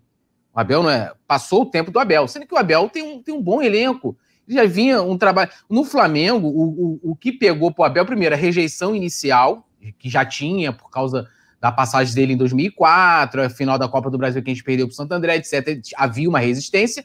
E porque ele não fazia o time jogar bonito. Mas se você olhar o aproveitamento do Abel, inclusive que era uma das coisas que usava, utilizavam para poder argumentar a, né, pela sua permanência, era gigante, era gigantesco. A gente começou até bem o brasileiro com o Abel, ganhando do, do Cruzeiro e tal, e sem tomar conhecimento, né? Mas é, a gente queria um time que jogasse bem, queria a Rascaeta titular, queria a é. Gabigol né, Tava jogando. Demais. Tava demais. Essas resistências. Não dá para comparar Abel com o Rogério Ceni, gente, não dá. Tem, tem uma, uma coluna do Rodrigo Matos, ótima, maravilhosa, em que ele fala o seguinte, né? E isso vale também para a galera que defendeu bastante, né? Não foi só só a imprensa, né? Muita gente defendeu e com, essa até com essa justificativa dos treinos, não sei o quê. Imprensa tem que fazer autocrítica pela supervalorização do Rogério Ceni, né? É, é, esse é o título do, do, da coluna, depois vocês vão lá. Eu vou ler alguns trechos. Ele fala aqui, ó. Ao ser contratado pela diretoria do time carioca, foi considerado pela maior parte da imprensa esportiva como uma escolha acertada pelo seu discurso moderno, por ser o mais promissor treinador brasileiro, por ser Rogério Ceni. E aí eu, vou lembrar até o, o Rei Kraus que levantou, né? O Noriega, lá num Bem Amigos, ele falou: é, o Flamengo contratou Rogério Ceni fez as pazes com o futebol brasileiro. Eu acho que o futebol brasileiro não quis fazer as pazes com o Flamengo, né? Aí ele vem aqui, ó. Bem, há uma diferença brutal entre a realidade, né? É, e uma percepção paralela construída no mundo do futebol em volta da imagem do treinador e ex-jogador. E como isso ocorreu? Rogério Ceni se preparou mais do que a maioria dos ex-jogadores que se propõem a ser treinador, né? Dedicado, né? É, estudioso, parecia cru ao assumir o São Paulo de enfileirava estatísticas para justificar derrotas e todos nós, jornalistas, perdoamos. Seu trabalho no, no Fortaleza foi de bom nível, por três anos, consistente. Foi também um treinador voltado para o time que, no alto nível de Série A, tinha como principal objetivo se defender para atacar de forma reativa e assim assegurar os pontos para ficar na elite. É. Não há dúvidas de que o Rogério Ceni foi eficiente nessa fórmula. Olha aí. Na Série A, Túlio. Na Série A, Túlio. Na, não, na Série A, o time mediano, o time mediano que jogava de forma... Não, assim, de forma reativa, ou seja, ela Sim. traz fechadinho... como, né, cara? Saindo no contra-ataque. O Flamengo, o Flamengo não joga assim, a torcida não gosta que o Flamengo jogue assim, e o Flamengo que, que ele recebeu, muito menos, né? Claro. Esse é o Rogério Ceni cultuado pela imprensa e boa parte da torcida aí. E foi baseado nesses jogos contra os times grandes do Sudeste em que se defendia de forma eficiente que Ceni foi julgado pela mídia do Sudoeste. Ah, mas ele buscava posse de bola quando jogava contra times é, iguais. O Fortaleza era. Aí fala aqui, ó. O Fortaleza era bem ineficiente em fazer gols. Os números mostram isso, inclusive contra os times do mesmo investimento. Vale lembrar que a, as estatísticas dele é, contra o mesmo Fortaleza de ontem era de mesmo número de vitórias e derrotas. Ele não tinha sequer vantagem, né? Contra esse Fortaleza que a gente empatou. Que a gente empatou.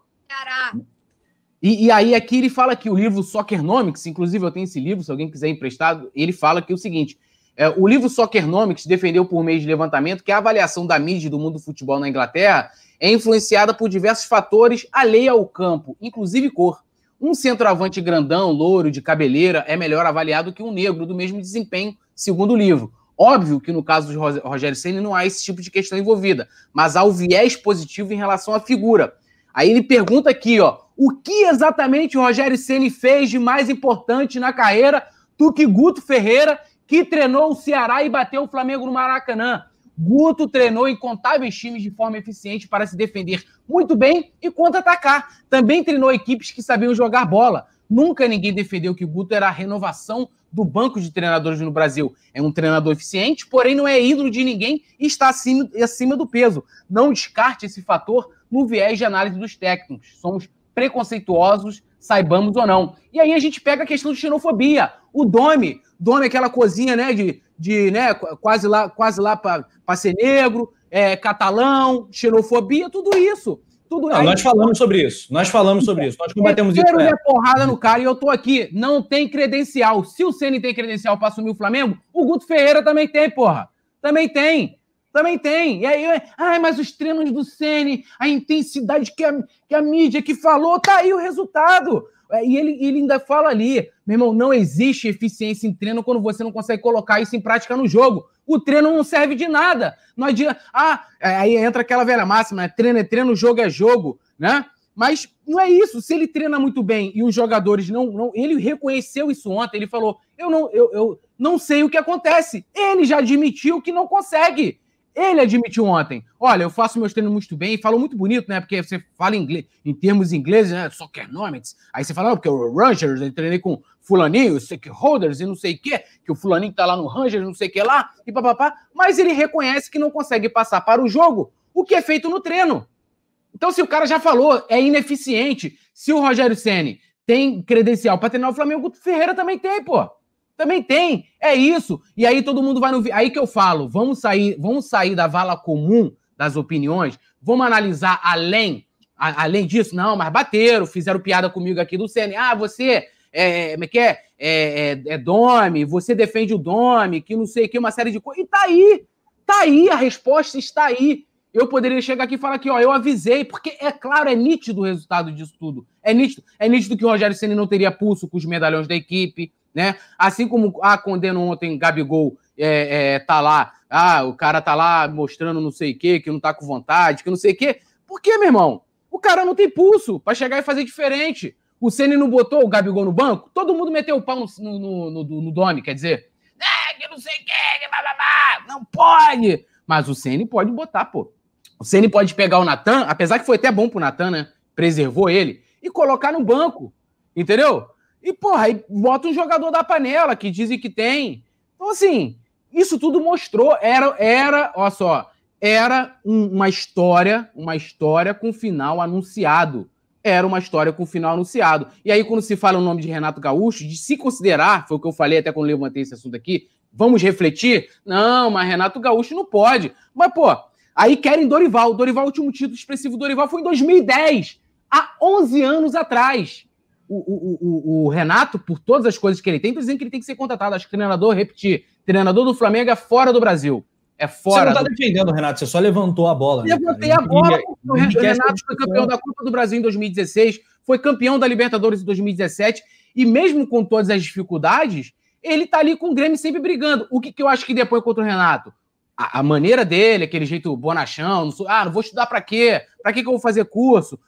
Abrir mão do, do Campeonato Brasileiro, uma coisa até que, que, que, que colocou o Abel em, em, em rota de colisão com a, com a, gestão, né? Porque o Abel queria abrir mão do Campeonato Brasileiro, fazer o que o Renato faz para poder disputar a Libertadores, e falou: não, a gente quer, a gente quer ganhar o brasileiro e quer ganhar a Libertadores. Né? Então, assim, mas era para poder só falar, entendeu? Não tô dizendo que o Renato era ideal para o Flamengo, que tinha que trazer o Renato, não sei o que, porque Cara, agora, não tem como, como eu falei, não tem como você falar que o Rogério tem credencial e que o Renato não tem. E aí a gente mostra aqui que o Guto Ferreira é tão bom em termos de resultado, em termos de, de, de jogo, quanto o Rogério, pô. Quanto o Rogério. É, o Renato... O Hanna soltou, soltou ali o superchat mais, mais correto de 2021 até o momento. Olha Nunca mais questione o Túlio, o aprendizado de 2020.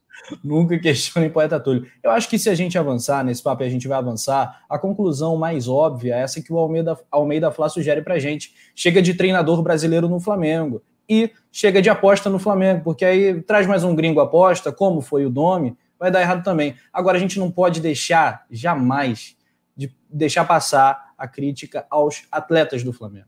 Atletas do Flamengo, atenção! Paula Matos, qual recado você daria para os acomodadíssimos jogadores do Flamengo? Os relaxados estão sentando em cima dos títulos de 2019. Acabou, já ganhei tudo. Ah, ganhei tudo, não preciso mais. Ah, vai, vai, vai explodir no técnico. Ah, esse técnico aí, pô, o cara é chato pra cacete. Que nem o outro falou. Rogério Senna é chato pra cacete. Ah, vamos derrubar esse cara. Não, não vou jogar, não. Jogadores do Flamengo acomodados. Qual é o recado da Paula Matos para o grupo do Flamengo? É aquela máxima, né? Quem vive de passado é museu. A torcida não está aqui para ficar toda a vida comemorando o título de 2019, para ficar relembrando que em 2019 isso, 2019 aquilo, porque a gente ganhou tudo. Eu não quero nem saber. Eu não estou nem aí. Eu quero ganhar tudo daqui para frente. Eu quero ver jogador honrando isso aqui, ó. Não é qualquer pessoa que tem a honra de vestir o manto sagrado. Não é qualquer atleta que tem a honra de defender essa camisa. Então, que façam o mínimo e honrem o clube, a instituição e a torcida. Porque é muito fácil depois vir Bruno Henrique na coletiva. Ah, passação de pano danada aquela coletiva. Ah, porque a culpa é porque a gente perdeu a torcida, a gente não tem o nosso 12 jogador. E Rogério Senna vai na coletiva e fala a mesma coisa, meu irmão. Ninguém tem torcida. O Flamengo não tem torcida, o Corinthians não tem torcida, o Fluminense. Ninguém tem torcida. Chega de ficar dando desculpa. Todo jogo é uma desculpa. O que a gente quer ver é vocês entrando em campo e correndo, independente se tem panela, se não tem panela, não tô nem aí. É óbvio que tem um grupo que se identifica mais com o outro. Isso é outra discussão. Só que tem que vir jogador igual a Rascaeta veio e mostrou que estava indignado, falou: ah, desse jeito a gente não merece ganhar. Tem que vir o Diego ontem, no final do jogo, dar as caras e falar assim: não é atitude de um time que defende o Flamengo. E que a gente precisa fazer muito mais. E que a gente precisa correr. E podem falar o que quiser, porque toda vez que eu falo do Diego, sempre vem uma parte de gente aqui me detonar. O cara ontem entrou correndo por todo mundo. Foi o melhor em campo. O Diego ontem mudou o jogo. Quer dizer, tentou, né, coitado? Porque sozinho vai fazer o quê? E no final das... é o único desses capitães aí, capitães, que bota a cara para falar alguma coisa. E eu não quero saber de panela, se tem, se não tem. Esse é, é outro assunto. A gente vai discutir depois. A influência disso, até onde vai influenciar, não vai. Agora, não dá! Eu não aguento mais, eu tô exausta. Sabe que uma pessoa exausta? Se a gente não trabalhasse com isso, eu vou ser muito sincera, eu não tenho saúde mental mais. Eu não estaria acompanhando o Flamengo, eu estou exausta. É cansativo, é exaustivo. Você vê que você só se estressa. Você não vê o mínimo. Cara, a gente é movido a isso é movido à paixão, torcedor é movido à paixão, torcedor é movido a, ao amor que tem pelo clube. Ninguém ama mais. É o que a gente canta na música, né? Os anos passam, se passam jogadores, mas fica no Flamengo e eu não paro de te amar. E, pô, você vê, eu sempre falo que, para mim, pessoalmente, como torcedor agora, tá? Falando como torcedor, o Flamengo sempre foi uma válvula de escape. Aquela coisa que, tipo assim, pô, tua semana tá uma merda, você tá cheio de problema, mas você para tudo que você está fazendo para você ver o, o, o, o, jogo, porque o Flamengo dava essa sensação de realmente válvula de escape. Era meu momento de paz, era meu momento meu comigo, sabe? Para refletir, se esquecer dos problemas. Agora não. É mais um problema, porque não basta os estresses que você tem no dia a dia, os problemas que todo mundo enfrenta, entendeu? Aí a gente tem que lidar com o Flamengo pífio. É vergonhoso. Eu tô exausta. Sabe o que é exausta? Ontem, na hora que ainda, ainda falei na, no meu Twitter, ainda brinquei, falei, cara, se for para ver César e Gustavo Henrique, eu prefiro morrer. É melhor tomar um tiro, né? Porque assim, com que explicação? Com que explicação? Gustavo Henrique faz para merecer? Porque a gente tá falando de jogador. Faz por merecer? Quantas oportunidades ele teve? Não é falta de oportunidade, não é falta de oportunidade. Teve um milhão. O César é outro, não é falta de oportunidade. Está no Flamengo há 900 anos. Nunca conseguiu se firmar, nunca conseguiu nada. Não é falta de oportunidade, é acomodação. Eu tô cansada de ver jogador que, andando em campo. Eu tô cansada. Não dá para ficar vendo Arão improvisado na zaga, Vitinho no lugar do Isla. Porra! Sabe assim? O César, o César é o de repente 30, né? Porque é o, é o eterno cria do Flamengo. Ah, o César é tão bom goleiro, um bom reserva, etc. Se não fosse o Hugo, que era o quarto goleiro, a gente estaria com o César para substituir Diego Alves e tal. E aí a coisa poderia estar ainda pior. O César entrou ontem, teve uma puta oportunidade, aí no último lance do jogo, um frango, gente. Frango. Frango. E, eu, eu, eu, sobre essa questão do. Ele do... barrou o Hugo com que explicação?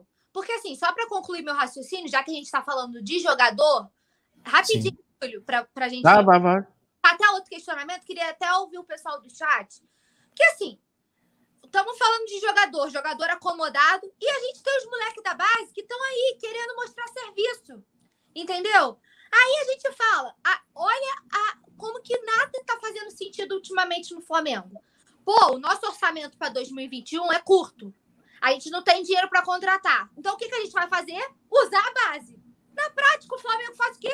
Caga para a base.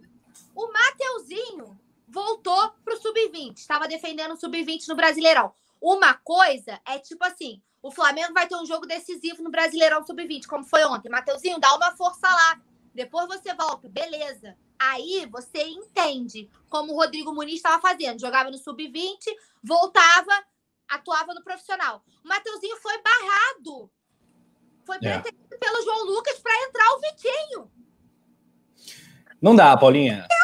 Aqui, rap rapidamente, Paula, a gente tem muito para falar. A gente quer falar um monte, né, cara? E vamos falar tudo que, que, que cabe. Mas antes, a gente precisa daquela moral para o nosso chat, a galera fechadona com coluna. Um abraço para Alexandre Muniz falando sobre os jogadores. Salário em dia, melhor CT do Brasil, bando de estrelinhas, chinelinhos, jogaram milhões fora, entregando campeonatos de bandeja, Libertadores. Nunca foi tão fácil de ser campeão e nem chegamos na final. A Libertadores mais fácil, provavelmente, dos últimos anos, o Campeonato Brasileiro mais fácil dos últimos anos, e o resultado está aí para todo mundo ver. Bruno Trindade, Flamengo é movido pela torcida.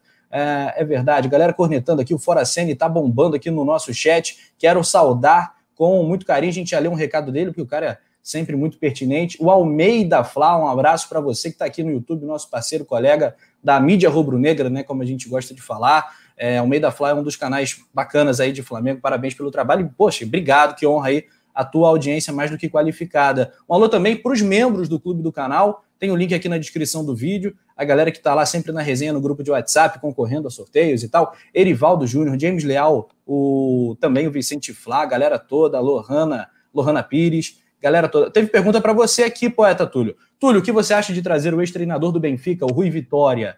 É, tetracampeão, ganhou muitos campeonatos. Acho que ele é a esperança e ganhou contra o JJ. Olha o histórico dele. Ele é o rival do JJ, né? E ele já é, treinou o Gabigol. E não chama é, de Gabigol, não é Gabigol, é Gabriel. O que, que tu é, acha a questão, a questão é essa treta aí com o Gabigol, né? Eu acho que ele não é um, um, treinador ruim, mas parece que ele tem uma treta com o Gabigol e aí teria que trabalhar isso para trazer o cara, né? Aí, para poder imagina, o Gabigol chega lá, já contamina o ambiente, diz que o cara então, assim, tem que, tem que ter uma conversa. Não sou contra, acho que pode trazer, mas teria que conversar com o Gabigol e acho que isso é importante. Só para falar dos jogadores, eu acho que essa questão da, de, de panela ou qualquer coisa nesse sentido, de, do quanto eles estão tendo influência, né? Saíram várias matérias hoje falando sobre isso, coisa que, que já era nítido, isso ficou nítido na questão do departamento médico, né? Que jogadores estavam indicando, preparador de goleiro, é, é, lá o, o, Como é que se fala?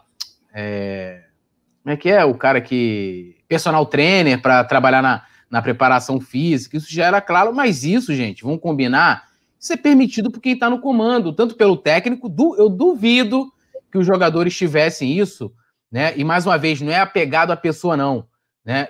Com Pelá e Pilar, né? Porque o Pelá tinha autoridade, entendeu? Mas não é questão de se apegar ao Pelá, é questão, é, é aquilo que eu falo de. É, é, é todo mundo, não só no Flamengo, se no futebol brasileiro é assim, e até esse, essa coluna do Rodrigo Matos que eu trouxe aqui antes é, exemplifica bem isso, de que todo mundo se, se, se, apega a pessoas, a personagens, né? A essa situação, e a gente não vê. O Flamengo já tem estrutura, certo? Tem um puta CT, tem condições de, de manter grandes profissionais lá, pagar bem e tal, montar uma estrutura gigantesca, mas não tem processos, né? Você se apega às pessoas. Então, assim, ó, eu vou dar um exemplo aqui é gritante. O Gabigol saiu do jogo, não lembro, acho que foi contra o Fortaleza. Ele fez o gol, foi lá, esbravejou com o Domenech, saiu puto.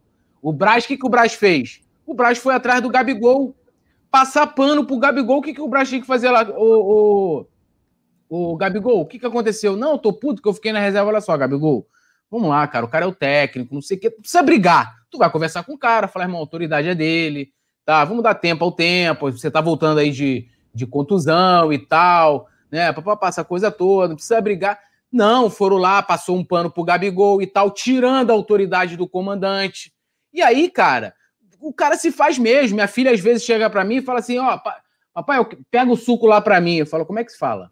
Ah, papai, por favor, pega lá o suco para mim. É assim, porque se, eu, que se ela crescer me respondendo eu, eu permitir, a culpa é minha também né? Porque eu permiti, fui permissivo, entendeu? Fui passivo. E é isso. Quando você tem um, uma, uma gestão, né? Uma gestão de futebol, departamento de futebol, em que seus líderes são passivos, entendeu? Eles, eles deixam as coisas acontecer, passam pano, porque isso já foi falado aqui várias vezes, né? O, o, o, o jogador de futebol no Brasil é tratado parece como bebê, né? você não pode contrariar, você não pode falar contra, você não pode, né, uma série de coisas. E aí é, é engraçado isso porque, mais uma vez citando aqui o livro do, do Monsanto, que ele conta os bastidores da, de 2019, né, fala da Libertadores, em que ele conta que a, a resistência que havia do Gabigol e até do Abel para ele vir pro Flamengo era o comportamento dele. O Braz falou: não, pô, eu sei lidar com o jogador assim, problema nenhum. Pô, eu, pô, tive que lidar com, com, com, com o Pet, com o Adriano e tal. Pode trazer. Quando Jesus veio pro Flamengo, também foi feito um trabalho com os jogadores. Ó, o cara pega no pé mesmo, é chato, vai cobrar, reclamão, personalidade forte. Você está tranquilo? Está tranquilo. Entendeu? Então, assim, você não pode pegar agora e fazer diferente achando que vai dar certo. Pegar lá, ao invés de você. E, e isso eu estou dando um exemplo prático, prático do que a gente viu. O, o Gabigol sai puto com o treinador porque estava na reserva e o, o, dirigente de futebol que deveria chegar para ele, não brigar, chegar para ele lá e falar: Gabigol, olha só, a autoridade é dele, temos que respeitar. Vamos aguardar mais. Você está voltando agora de lesão, ele preferiu te deixar no banco e tal. Sei que você está puto. Que bom que você tá puto, que eu sei que você tá querendo mostrar mesmo. Não, foi lá, passou um pano pro cara. Ah, ele está aqui porque cada falta da torcida, achando ainda que tem gente que acredita, né? Tem gente, tem gente que acreditava aí no, no, no, no Sene, né? Que o, que o Gabigol ficou puto lá, saiu puto do Maracanã, porque, então, cara, aí o jogador que tá ali, a tal da geração 85, né? Porque assim, eu também duvido até que ponto há uma influência. Porque, por exemplo, a geração 85 tem o Diego, para terminar. Tem o Diego. O Diego renovou ganhando menos. Diego não é titular. Então ele deveria fazer a panela para ele. ele. Né? É, mas assim, se tem a panela, tem que acabar, irmão. Tu não vai botar o Gustavo Henrique, porque o Gustavo Henrique faz parte da panela. Desculpa. Não tem que entrar com o Gustavo Henrique. E tem que acabar. Quem, tem que, quem manda no campo e bola é o técnico. Quem manda fora ou é o gerente de futebol, que, como eu falei, a gente não tem hoje, mas tem uma outra figura lá que não oficialmente, mas faz esse trabalho que parece não ter comando nenhum. São eles que mandam. Ou então, amigo, entrega para os jogadores, faz aquilo que falava que acontecia, né? Qualquer um chega, faz o Flamengo jogar assim, olha os jogadores que o Flamengo tem. Várias mentiras caíram, né? Ah, com um pouco um time desse, qualquer um faz. Não é qualquer um, precisa de gestão, de trabalho, de planejamento, né? de, de estrutura, de, de processos, né? de liderança. Se não tiver isso, ainda mais depois de ser campeão, como o Rafa colocou aqui, até lembrando o que o Jesus falou, como disseram aí, que Jesus falar que o maior inimigo do Flamengo é o Flamengo, você manter, você ser campeão e manter isso é muito mais complicado do que você chegar é, é, no topo. Muito bem, Fabrício Kika tá falando, tá aí a solução para Túlio para ser papai do Gabigol. Ih, rapaz, e o Vicente Flá fala, a filha do Túlio que manda em casa. A filha do Túlio nasceu em 2010, mano, geração 2010. Geração deixa 2010. Maria Elisa é sinistra. É, a Maria Elisa que manda em tudo. Um abraço aí para o Fabrício Kika do canal Mundo na Bola, outro parceiro aqui do Coluna, assim como o Almeida Flack também está aqui interagindo no chat. O Kika do canal Mundo na Bola, rubro negro de coração. Lá ele fala de futebol brasileiro, futebol internacional. Faço a recomendação aqui. Tem também o nosso canal Coluna do Fla Play. Se você não tiver inscrito, confira lá. O vídeo de hoje do Túlio tá espetacular para ele. Ou a defesa completa ali do Poeta Túlio para a demissão do Rogério Senna é o vídeo de hoje. É, Vicente Flá, panela de 2010, a filha do Túlio. Eu nem sei se a Maria Elis nasceu em 2010, falei isso sacanagem. Não, a panela dela é 2016. Ah, geração 16, tá vendo? Olha só. Se é... ela tivesse 10 anos, eu ainda tivesse que pegar o suco dela, aí eu tô criando errado, né? Tô criando. porra, tiver com 10 anos, não souber abrir a geladeira e pegar o suco, aí, meu irmão. Exatamente. Complicado. Agora ela não tem, não alcança, né? Não, não, quando é, então, assim, diferente. É. Aqui, o Almeida Flá faz essa ressalva importante, né? Galera comentando do Gabigol, ah, o Gabigol talvez tenha que vender, não tem que vender. Eu acho que acho que não, acho que tem que disciplinar, tentar disciplinar. Não pode isso, né? É, ele fala: o Gabriel é propriedade do Flamengo, e não o contrário, exatamente. E é uma data, é uma data cheia hoje, né? Foi a data do anúncio do Gabigol, dois anos atrás, 2019, veio aí o Gabigol, que eu volto a dizer, apesar de eu, de eu divergir profundamente do, do, da personalidade do Gabigol, assim, não me agrada. Acho que é meio filhote de Neymar em algumas coisas, assim, eu, eu não sou desses. Eu acho que o Gabigol tá lá entre os cinco maiores da história do clube, sabe? E a gente comentou sobre isso. Tá lá o Zico, Leandro, o Júnior, o Dida, Zizinho. O Gabigol tem que ser metido aí nesse, nesse meio, no bolo dessa galera, porque o cara deu uma Libertadores pro Flamengo. Então, assim, a, há que se fazer justiça. Temos aqui uma figura ilustríssima para entrar à mesa. Vamos botar na roda, produção. Yuri Fialho, rubro-negro de coração da equipe Coluna do Fla.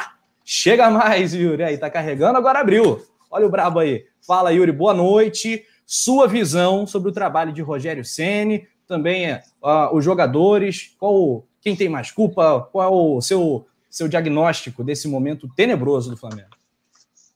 Boa noite, Rafa. Boa noite, Paula. Boa noite, Túlio. Boa noite a todos os rubro-negros que estão nos assistindo. É, a responsabilidade é sempre compartilhada, né? Todo mundo tem a sua cota de responsabilidade. O que me causa um pouco de estranheza é que ontem os torcedores mais aflitos, né, ficavam divididos entre pedir a volta do Jorge Jesus ou até mesmo do Domi, dá para entender o desespero da torcida, mas são muitas coisas que causam estranheza, né? Quando a gente vê o time em campo, não dá para dizer que uh, os jogadores não estão mais comprometidos com, com o clube ou algum tipo de estabelecimento com, com o Rogério Ceni ou que o Rogério Ceni não tem feito o trabalho dele da maneira adequada. Me parece que é uma soma de fatores, né? E porque são muitos é, os pontos negativos que a gente observa desde escalação, a conduta dos jogadores em campo, a falta de influência no jogo. E quando muitas coisas assim é, somadas chamam a nossa atenção, evidentemente que a culpa não pode ser de um personagem só, né? Essa é uma, uma tendência reducionista, querer sempre achar um culpado, porque achando culpado a gente consegue achar um herói. E eu acho que a gente não deve cair nessa tentação. Por isso que programas como esse, eles enriquecem o debate, e leva um pouco de luz para a torcida, né? Porque não é fácil, é um período bastante complicado. Sensacional a introdução aí do Yuri Fialho, vai participar do nosso resenha ao vivo e temos também outra figura espetacular do universo rubro-negro, figuraça, sensacional, com a camisa da Confraria do Coluna de 2019, Confraria pré-Bi-Libertadores, né? Fala aí, Wesley, bem-vindo, parceiro. Fala aí, boa noite, galera, boa noite a todos aqui do resenha. Prazer estar participando aqui é, infelizmente, nesse momento não tão bom do time, né? É um momento lamentável do Mengão. É, a gente comentava aqui a situação do Gabigol, né? O último caso. A gente teve o Rascaeta falando na, na fala pós-jogo, né? Aquele desabafo que muito torcedor se sentiu representado, mas que é um sintoma né, de que o grupo não está muito alinhado. A Rascaeta, no mínimo, discorda de muita coisa do Rogério Ceni. E ontem o Gabigol com aquela coisa sem a camisa de jogo, sem chuteira, fazendo bico, coisa, cena que se repete, né? E que demonstra que parece que o grupo não, não gosta do Rogério, né, Wesley? Ontem estava parecendo que estava numa pelada ali, esperando dar sete minutos ou dois gols para ele poder entrar. Tava é, sem chuteira, com camisa de treino, é, mostrando foco nenhum né, na partida e nem um pouco de profissionalismo, né? E eu discordo também dessa decisão do Rogério de barrar o jogador sem é, com motivo da bola alta. É, mas, na verdade, as notícias dão, é, vão no sentido que os jogadores estão adorando o Rogério Senna, que os treinos dele são maravilhosos, que ele implantou uma gestão maravilhosa na, no Ninho do Urubu. Pois é, cara. E a gente, quando vai para fazer essa comparação, e coluna do Fla.com hoje é, trouxe esse, esse dado, né, essa luz, usando o termo aqui do, que, o, que o Yuri usou, o comparativo dos números do Rogério com o Domi são assim, parece piada, realmente os índices do Domi são muito superiores, a gente colocou 44% de aproveitamento. Eu acho que muito tem que ser colocado na conta do jogador, mas muito mesmo, porque o Pedro ontem fez a pior partida com a camisa do Flamengo, não sei se vocês concordam. Os gols que ele perdeu, ele não costuma perder. Não eram gols feitos, lá na pequena área, debaixo do travessão, ele o gol, não. Mas ele não costuma perder aquele tipo de bola, não. E o Gabigol no jogo anterior também, lá nos primeiros minutos, isolando a bola. Por isso que eu acho, usando o termo aqui de um, de um amigo, poeta Túlio, esse elenco do Flamengo tá mamãezado ou você acha que dá para manter? Não precisa de nenhuma, nenhuma mudança no elenco? Uma mudança de técnico pode resgatar né, a moral, a fibra desse grupo que já ganhou tanta coisa? Olha, essa pergunta é difícil, né? Porque eu, eu acho que o elenco é mal treinado, né? Mal treinado, acho que o, o, o Senna executa de forma errada o tal do Flamengo de 2019 que ele, que ele tanto apregoou na, na sua apresentação, né? E, e, a gente olhando, até ele falou isso ontem, ah, eu gosto do, do Arrascaeta e do Everton Ribeiro jogando pelas pontas. E não foi assim que nenhum nem outro se, é, se destacou no Flamengo, né? A gente sempre via tanto o Everton Ribeiro como o Arrascaeta entrando pelo meio, né, infiltrando às vezes como elemento surpresa, é o Arrascaeta botando jogadores na cara do gol, jogando como um autêntico 10, assim, da forma como ele quer, né, a bola não vai chegar no Pedro, né, ou quando, quando chegar, o Gabigol também, apesar do Gabigol ter umas características diferentes do Pedro, não vai chegar ali limpinha para o cara fazer o gol, e esses jogadores claramente vão cair de produção, né? Isso, isso ontem ficou é, é, é assim, não só ontem, quanto no Fla-Flu também, né? Contra o Fortaleza dele, que ele fez questão de, de exaltar, inclusive, a sua zaga, né? Porque a gente sabe, como eu já falei aqui, a gente vem falando várias vezes, a forma em que o Fortaleza atuava é completamente diferente do Flamengo. E ele chegou no seu, na, sua, na sua coletiva de apresentação a comparar, não, porque eu usava no Fortaleza o 4-2-4, mas, cara, isso não quer dizer nada. Né? Você pode jogar no 4-3-3 e, cara, chegar ali na hora né, de você de você executar o jogo no, nos 90 minutos, você, você ser um time defensivo. Né? Isso não quer dizer nada. Né? Ah, eu jogava no 4-2-4. Eu, eu, eu, acho, Rafa, que, é, e até minhas falas têm sido nesse sentido, é, de mostrar que o problema não é só treinador, né? não é só trocar. Eu acho que o paliativo para o momento, a gente está em final de campeonato, seria sim de você trocar o treinador. Agora, não pode também você pegar, ah, vou trocar, vou botar o Juan. Juan que nunca teve experiência para trabalhar. Ah, Juan é amigo dos caras, não sei, a não ser que você fale assim: olha, a gente vai entregar para o Juan, o Juan, junto com os jogadores, vão se fechar lá para poder tentar alguma coisa, né? Mas eu acho que isso tem que ficar claro. E aí a gente pode debater se isso é o correto ou não. Eu acho errado, para quem apregoa tanto profissionalismo, né? Poeta, Mas... Poeta, rápida interrupção, depois você completa. Breaking news, pintou gol na rodada, o jogo dessa segunda-feira, Atlético Mineiro e Bragantino, gol do Bragantino em Bragança Paulista, ali na Bacia das Almas, no finalzinho do primeiro tempo. Tá no intervalo do jogo, o jogo tá 1 a 0 para o Bragantino, você vê que rodada é essa, né? Que estão deixando o Abel Braga sonhar, Túlio. Tem noção disso, meu irmão? É, então, assim, só para concluir, eu acho que é, é, não é só trocar treinador, eu acho que é, o Flamengo precisa de fato, né? Não é só ter, mesmo que essa figura seja muito presente no ninho, um gerente de futebol, um cara que vai ajudar o treinador ali, como o Pelaipe fazia, que cobrava. Não é para contratar o Pelaipe, gente. Esquece o Pelaipe. Vamos olhar para o cargo, a, né, a execução do trabalho. Esqueça isso. Vamos olhar os processos, esqueçam as pessoas. E que você tenha também. É, é, acho que o Landim, já que é ano de eleição, ele também, até mesmo né, a gente colocou isso na matéria, eu e o, e o, Igor, né? De que o pensamento já é pensando na eleição. Já que ele está pensando na eleição, já começa a reformulação, começa pelo futebol. Tira o Marcos Braz, ele já está com a cabeça dele lá na Câmara, já fez os negócios dele todos, já se elegeu. Hoje, o único lugar em que o Marcos Braz tem vez no Flamengo é junto aos atletas, não pita mais nada, não, não, não tem mais poder de falar nem de contratar, não tem. Então, assim, já vai, já começa a fazer, e pessoas que possam trabalhar com um futuro treinador porque não vai adiantar o cara chegar hoje o vestiário totalmente bagunçado. E aí pode acontecer, de repente, com o um novo técnico, né? Dependendo da, da, personalidade de quem, de quem vier, o que aconteceu com o Rogério no Cruzeiro.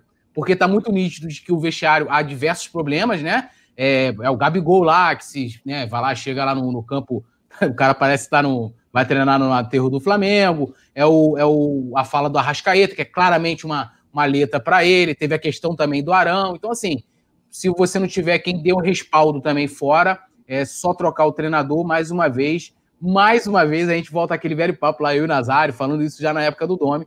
Não vai mais uma vez adiantar, né? Muito bem, muito bem. Tem figurinha nova na nossa mesa. Antes, um giro no chat, um momento salve em homenagem ao Fabrício Kika, né? Que foi o quem fez a vinheta momento original do. Salve! Ah, moleque, aqui, o Fábio Boas está na área, Alexandre Muniz também, Pedro Leal, Luiz Lima. Já já a gente separa alguns recados da galera. Vamos antes saudar, cumprimentar o nosso amigo do canal Mundo na Bola. Alô, Fabrício Kika. E esse Mengão, como diz o Canhotinha de Ouro. E esse Mengão, hein? É o Mengão. Cara, que Mengão é esse? Meu Deus, Fabrício, o que, que que tá acontecendo com o Flamengo, cara? Boa noite. Então, ontem, no horário do jogo, eu tava viajando, tava entrando no avião e gravei o jogo, deixei o jogo gravando. É aquela raiva retroativa, né, cara? Que você sabe o resultado, você assiste só para poder comentar depois e passar raiva sozinha, né, cara? Mas olha só, é... cara, demissão do, do Rogério Ceni, discussão sobre a demissão do Rogério Ceni para mim é parte, é uma parte pequena da discussão. O Túlio comentou rapidamente a respeito disso e vem comentando, uh, mas o problema é, me parece ser mais sério. Vamos lá, vamos, vamos pensar que o Rogério Ceni é demitido hoje, né? Ou não, talvez não tenha sido na reunião, mas vai ser. A chance dele terminar o campeonato é 5%, né, cara? O técnico que vai entrar, vai entrar para quê? Vai entrar para ganhar o campeonato desse ano? Se a gente tiver esse pensamento, se o torcedor do Flamengo tiver esse pensamento, simplesmente para ganhar o campeonato desse ano, uh, não vai dar certo do mesmo jeito. A gente tem que começar a pensar no ano que vem. Acabou. É, a chance é muito pequena. E eu estou dizendo isso pelo seguinte: um, se a gente contrata um, um, um derruba, derrubaram o Yuri. Falou besteira, o cara já foi tesourado aí. É, a gente precisa pensar no planejamento já para o ano que vem. A manutenção do Rogério Ceni na posição, agora, nesses últimos 10 jogos, que faltam para o Campeonato Brasileiro, cara, é, ganhar o Campeonato Brasileiro agora, se a gente trouxer o Guardiola, ou trazer o Klopp, ou trazer o Domenech de volta, ou o Jorge Jesus, é sorte, cara. Não é plano, é sorte. E a gente não pode viver de sorte. E ganhar o Campeonato Brasileiro hoje não pode avalizar o trabalho para o ano que vem. Então, se a gente trouxe o técnico, traz o Dorival, traz o sei lá quem a gente vai trazer, e ganha o Campeonato Brasileiro, esse cara não está automaticamente credenciado para o ano que vem. A gente tem que começar. A demissão do Rogério Ceni hoje é para trazer um técnico que vai ganhar o campeonato do ano que vem e que tem que ficar claro para a torcida. Porque se a gente trouxer um técnico agora que vai começar um trabalho, vai reformular, vai fazer barca, o Diaba 4, no final do campeonato o cara já tem uma pressão por aqui de novo, não vai dar certo de novo, cara. Pois um é, amigo Fabrício. Meu, ah, hum, completa aí. Fala aí. Um amigo meu tricolor falou uma coisa, sacaneando os flamenguistas, mas ele disse o seguinte, né? Até junho, o torcedor do Flamengo não sacaneava a gente só pelos títulos, mas sacaneava a gente pelo planejamento e pelo profissionalismo. A gente precisa recuperar isso. Porque é, gente, não vamos discutir. A discussão sobre o Jorge Jesus ter sido profissionalismo ou sorte é uma outra discussão. Me parece, ou melhor, parece não, tá claro que foi sorte.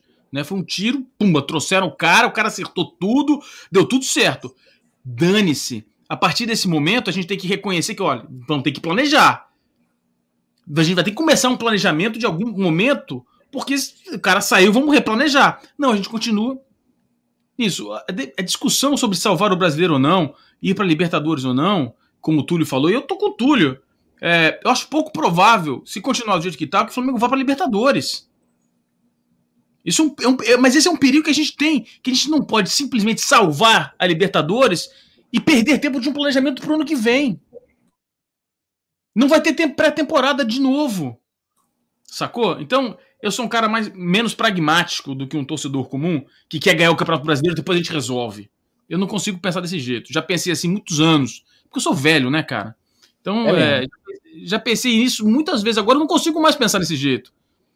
Entendeu? Eu não consigo mais. Muito Fala, bem, Fabrício. É, não, vou passar a bola aqui para a galera toda, Paulinha Matos, analisar também essa situação. Lembrando que hoje a gente teve uma série de novidades, muitas delas, vamos fazer a justiça aqui, trazidas pelo colega Vene Casagrande do jornal O Dia, questões internas, questões de bastidores, e olha, cada coisa cabeluda que pintou, né, Paulinha? Teve, por exemplo, o caso do Arão, que teria pedido para o Rogério Senna treinar uh, faltas e tal, mostrou uma insatisfação e o Rogério teria ficado de bico, não gostou. Pô, por que, que o Arão tá falando isso? E que ele só tem receptividade, a sala dele para alguns jogadores, a tal da geração 8-5, o Diego, Felipe Luiz, eventualmente o Rodrigo Caio, o Diego Alves também é geração 85. O Rafinha também era, né? A Rafinha saiu. O, o Rodrigo Caio e o próprio Arão, e aí o Gerson teria ficado incomodado com isso, outros jogadores. Cara, é, é um bastidor muito pesado para se controlar, né? Parece que o Rogério Senna não, não, tem, não tem mais o que fazer. É, tô fazendo tem como contornar isso porque eu, eu acho complicado a partir do momento que ele dá abertura para um, não dá abertura para outro. É, e, e, e, como você está dando aí, a gente está acreditando ao Vene, é, uma coisa que ele falou é que, tipo assim, no, com, com o Jesus não tinha isso. Ou ele dá abertura e ouve, ou ele ouve só a galera da panela que ele escolheu, e aí o Arão não pode falar que, pô, professor, vamos tentar dar uma treinada. Porque assim, como o Túlio estava falando antes, a gente estava debatendo, é, questão de, na conversa, eu não vejo problema. Eu não consigo ver problema do Arão chegar na conversa falar, pro professor, vamos treinar a bola para. Cara, todo mundo vê que isso é uma mega deficiência do Flamengo. Isso é só você pegar dados. O Flamengo há dois anos e meio que não faz um gol de falta. Entendeu? eu não vejo problema dele virar e falar, pô, professor, vamos dar uma intensificada no treinamento assim. Só que até que ponto uns podem intervir e outros não? Até que ponto eu recebo alguns no meu, na minha sala, os outros não podem, fica na de vocês, que vocês são mais jovens. Meu irmão, idade não, não tá atrelada à questão de competência. Isso é muito relativo, né? Experiência, é, maturidade, tudo isso interfere. Mas o Kika falou que eu venho falando desde, sei lá, que eu entrei aqui no canal. Planejamento. Não adianta seguir sem o planejamento. Não adianta. O Flamengo tem que pensar no quê? O novo treinador que vai chegar vai usar o final do brasileiro como pré-temporada? Porque não vai ter pré-temporada. Então eu vou usar como pré-temporada, porque o cara já vai se ambientando, muda o que tem que mudar, faz a barca que tem que fazer, porque é inegável que tem que ter barca.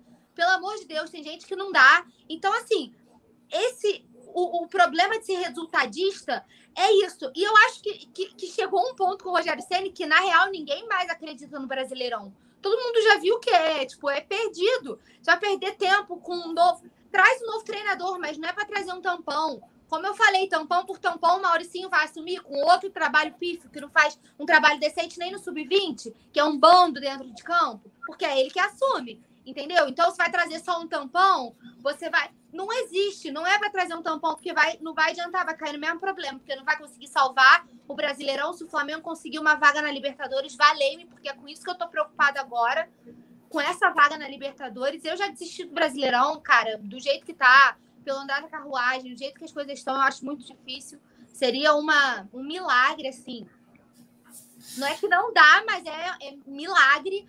E, na real, eu acho que um do. Tá insustentável pro Ceni. É, se ele não cair hoje, ele vai cair depois do próximo resultado negativo. É, é questão de tempo para essa demissão ocorrer. Então, eu já estaria me planejando para trazer alguém e falar: irmão, seguinte, vamos fazer esse final de Brasileirão como pré-temporada. Vamos tentar o melhor que a gente conseguir. Vamos tentar uma zona de classificação da Libertadores.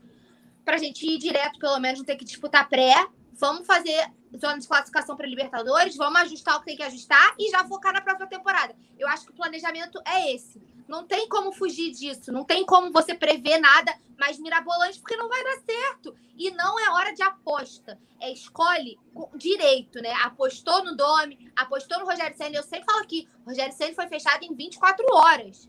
Ou seja, o nome dele já estava sendo ventilado. Até que ponto te... não existe planejamento nenhum? Isso fica nítido. Fica nítido porque o Flamengo não tem uma comissão permanente. Por que, que não tem a comissão permanente? Sempre falo disso. Porque aí você tira, por exemplo, ah, o Jesus não queria o Fera lá. É só um exemplo. Ah, o Jesus não queria ninguém. Meu irmão, é uma coisa que você tem que conversar com o treinador. Porque a cada dia fica mais nítido que foi tudo nas mãos do Jorge Jesus, ele comandava tudo. E cada vez que esses bastidores a gente traz mais uma bomba, a cada novo capítulo, a história parece que aumenta o legado do Jorge Jesus. Porque ele realmente comandou tudo. Se não fosse ele, sabe, a gente não teria visto. A galera da minha geração tem que agradecer ao Jorge Jesus por ter conseguido ver os títulos que viu. Entendeu? Então, por que não ter uma comissão permanente? Pô, que coisa. É, é, é tão simples. A gente vai montar uma comissão permanente, o treinador tem que aceitar. Tem que vir para o clube aceitando os termos do clube. Assim como os jogadores, o treinador é funcionário do clube. O treinador presta um serviço, o treinador recebe para isso. Pois é, cara, e eu, eu concordo contigo, acho que o Jesus, né, Paula? É uma várzea. É, você é. quer um exemplo do caos que é o Flamengo? É a questão é. do Lincoln, cara. Você quer mais bagunça do que a questão do Lincoln? Que estava acertado, voltaram atrás. Mesma coisa lá da renovação do Diego Alves. Um acerta, aí chega no outro departamento, o cara vai lá e breca, aí volta atrás, aí bagunça a questão toda. O caso do Lincoln é a mesma coisa. Tava acertado, ó, vai ser um empréstimo com os termos tal, é, opção de compra, compra obrigatória se o cara jogar mais de metade dos jogos e tiver Chega agora, não. A gente recebeu uma opção de compra, vamos voltar atrás na palavra que já tinha sido dada, que os caras já tinham encaminhado até contrato. Então, assim, é uma várzea. É uma várzea. O Flamengo é uma bagunça generalizada. Tá tudo errado, tem que mudar tudo. E tem que começar aqui, ó. Eu falo, tem que começar na cabeça. A cabeça de dirigente, a cabeça de, de elenco que tem o psicológico fragilizado, mas o vereador acha que não precisa de psicólogo. Entendeu? Tá tudo errado, é uma bagunça. É, o caso do Lincoln só tem duas hipóteses né, que livram a barra da diretoria. Ou chegou uma proposta financeiramente melhor e tal, que os 3 milhões de dólares possíveis ali para contratação, ou então é, é constatação, a palavra dessa gestão não vale nada, o que seria um absurdo. A gente torce para que não seja isso. De qualquer forma, o Viseu Campo ficou super chateado, né, uma, uma certa molecagem, né? Coisas do mercado, né? O mercado é traiçoeiro, tem dessas, mas é uma. É uma, uma né, o Flamengo deu para trás. O Yuri Fialho pergunta aqui com letra A e letra B para você. O Alexandre Muniz, ele mandou para a gente, cara, temos 10 rodadas, 30 pontos, sugerindo que ainda dá para reverter esse campeonato. Aí eu concordo com o quê? Vai ser, vai ser o título na, na, na, forceps, né? Como diz o outro. O que esperar dessas 10 rodadas e também essa sua leitura. O que fazer agora, esses 45 dias agora, o Flamengo tem mais tempo para escolher, né? Se é o caso de escolher, na sua visão, um novo técnico, né? Mais de 40 dias para escolher. No caso do Ceni, como a Paulinha destacou brilhantemente, em 24 horas escolheram o nome do técnico brasileiro. Opa. Yuri? E rapaz? Eu acho, eu acho que ele travou, não travou? Deu aquela travadinha. Ih, rapaz, viveu um drama, viveu um drama. A galera tá dizendo aqui, ó, que o ah. Yuri tá caindo mais que o Vasco da Gama. Pô, aí, aí quebrou, Yuri. Vou passar então essa pro, pro nosso bravíssimo Wesley. Wesley, que esperar essas 10 rodadas aí? Dá para beliscar o Octa ou foi pro ralo já? Liga aí, liga aí, liga aí. fica multado. Cara, tem muito amador aqui no canal, viu, cara? Estão conseguindo Porra, Wesley. 30 Agora, anos de coluna, cara. Estão conseguindo ah, eu só queria... Tá, tá antes de, antes Vamos de lá. responder. Vai, vai, lá, fala aí, Wesley. Já já a gente repassa para o Yuri. Completa aí. Ah, ok. Antes de responder essa pergunta, eu só queria fazer um parêntese na fala da Paula que Jorge Jesus já foi embora em julho, hein? Por que não contrataram ninguém para ser um auxiliar técnico fixo no clube, né? O próprio Fera, ano passado Jesus não queria ele, por que, que o Flamengo não mandou para um intercâmbio para a Europa, não mandou fazer um estágio em qualquer time, não deu condição de ter, é, dele ter mais estudo, né, mais experiência para poder assumir é, justamente nesses momentos, nesse gap. Eu até fiz uma anotação aqui, ó, que o Fabrício disse que de ano que vem, mas o ano que vem, no caso, é esse ano. E o fim é do, do Brasileirão é 24 de fevereiro. E o começo do Carioca é 27 ou 28 de fevereiro. O Flamengo já joga. Não vamos Não, esquece isso. A pré-Libertadores é, é, acho que é 1 de março. 3, 3 e 4. 3 e 4 de março. Não tem pré-temporada, não tem nada. Esse 3 e 4 nas primeiras datas. Depois, nas primeiras datas dos jogos de ida. Depois tem 17 também de março, que é a segunda data do jogo de ida. É muito rápido. O Brasileiro acaba no dia 24 de fevereiro, né? O último jogo. E, e tempo é um, do, é um, dos recursos mais valiosos no futebol. Quem sabe o Domino chegando com duas semanas, com um mês de antecedência, nosso destino outro não seria hoje, né? Outro, né? É, mas respondendo aqui a pergunta, é, o Flamengo já operou alguns milagres, é, a fuga do rebaixamento com o João Santana, aquela escalada que conseguiu chegar no G4 2007 também com o João Santana. E próprio 2009 também considero ali um milagre, apesar da gente ter alguns jogadores ali extra classes, como Adriano, e o último voo ali do Petkovic, né? Mas não considero, porque não considero que o Flamengo consiga fazer nenhuma reação nesses 10 jogos, porque o time está apático. Os bons jogadores, que os jogadores estavam em bom momento com o nome, nenhum já está rendendo mais nada. A Rascaeta, que estava bem com o nome, já não rende mais. Pedro já parou de fazer gol. É, Felipe Luiz já está sofrendo muito. Então, considero que esses 10 jogos é para tentar ficar no G4 aí no máximo. Caraca, é isso mesmo, Yuri? Nesses 10 jogos aí. Eu, eu, cantei uma bola aqui, cantei uma pedra aqui, não sei. Se eu, se eu acertar, não vou dar de profeta, não, mas eu acho que, que esse vai ser o campeonato cujo campeão terá a menor pontuação, porque este é o pior campeonato brasileiro que eu já vi. Né? Porque os times parecem que não querem vencer. É, tendo esse ensejo, né, que o São Paulo aparentemente está no momento de oscilação, o Atlético Mineiro está perdendo nesse momento para o Bragantino e só o Inter está tá em ascensão. Você acha que dá ou você está com o Wesley, com a Paulinha, com a galera que é Libertadores ou pré-Libertadores de ali lá? Bom, na verdade, em nenhum momento do campeonato o Flamengo se mostrou um time confiável. Eu não sei por que, que ele se mostraria agora.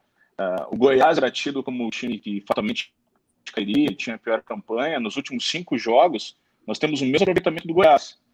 É, evidentemente, a nossa projeção de torcedores é que nós consigamos melhorar. E...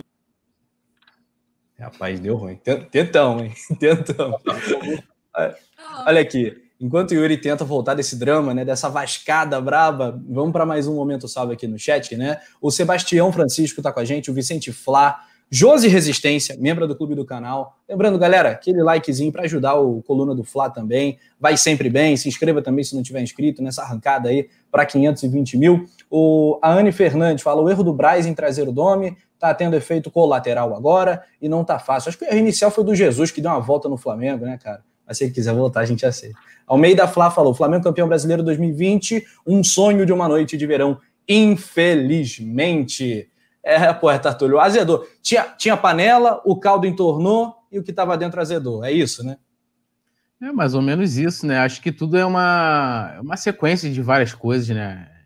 É quem está lá em cima, é o presidente, é a direção, né? É, tudo vai virando, né? É um caldo que vai entornando em todas as camadas do, do clube e faz enorme diferença. Né? Essa questão de, de se preocupar já com a próxima temporada, que não vai ter pré-temporada, é super salutar. E o Ceni só não foi demitido justamente por isso. O que iremos fazer? Traremos alguém para ser um tampão? Botaremos o Juan? É, que, que a gente. Não, e não sabe o que fazer, né? E, e, aí, se a gente olhar, é uma sinuca de bico que eles mesmos se colocaram.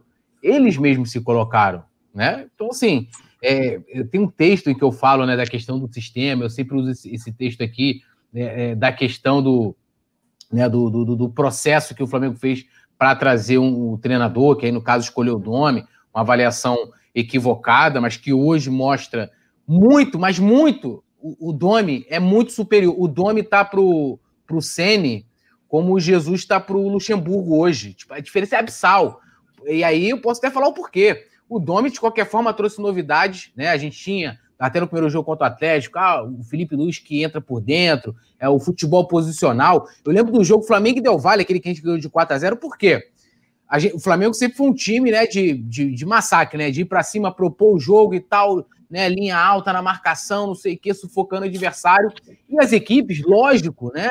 depois de você ter uma temporada quase inteira, quase um ano jogando daquela forma, as equipes foram aprendendo a jogar com o Flamengo. O que, que o Domi fez é, é, naquela partida contra o, o, Del Valle aqui no Maracanã? Deixou o Del Valle vir e falou: opa, eu vou, vou esperar no meu campo, no meu campo. 4 a 0 O que, que o Ceni fez de diferente? É, ele só tinha uma maneira de jogar no Goiás, de maneira reativa, fechadinho, em contra-ataque, como o Guto Ferreira fez ontem, né? O Gordiola, mas ele é gordo, né? Então, e o, e o, e o Domi era catalão.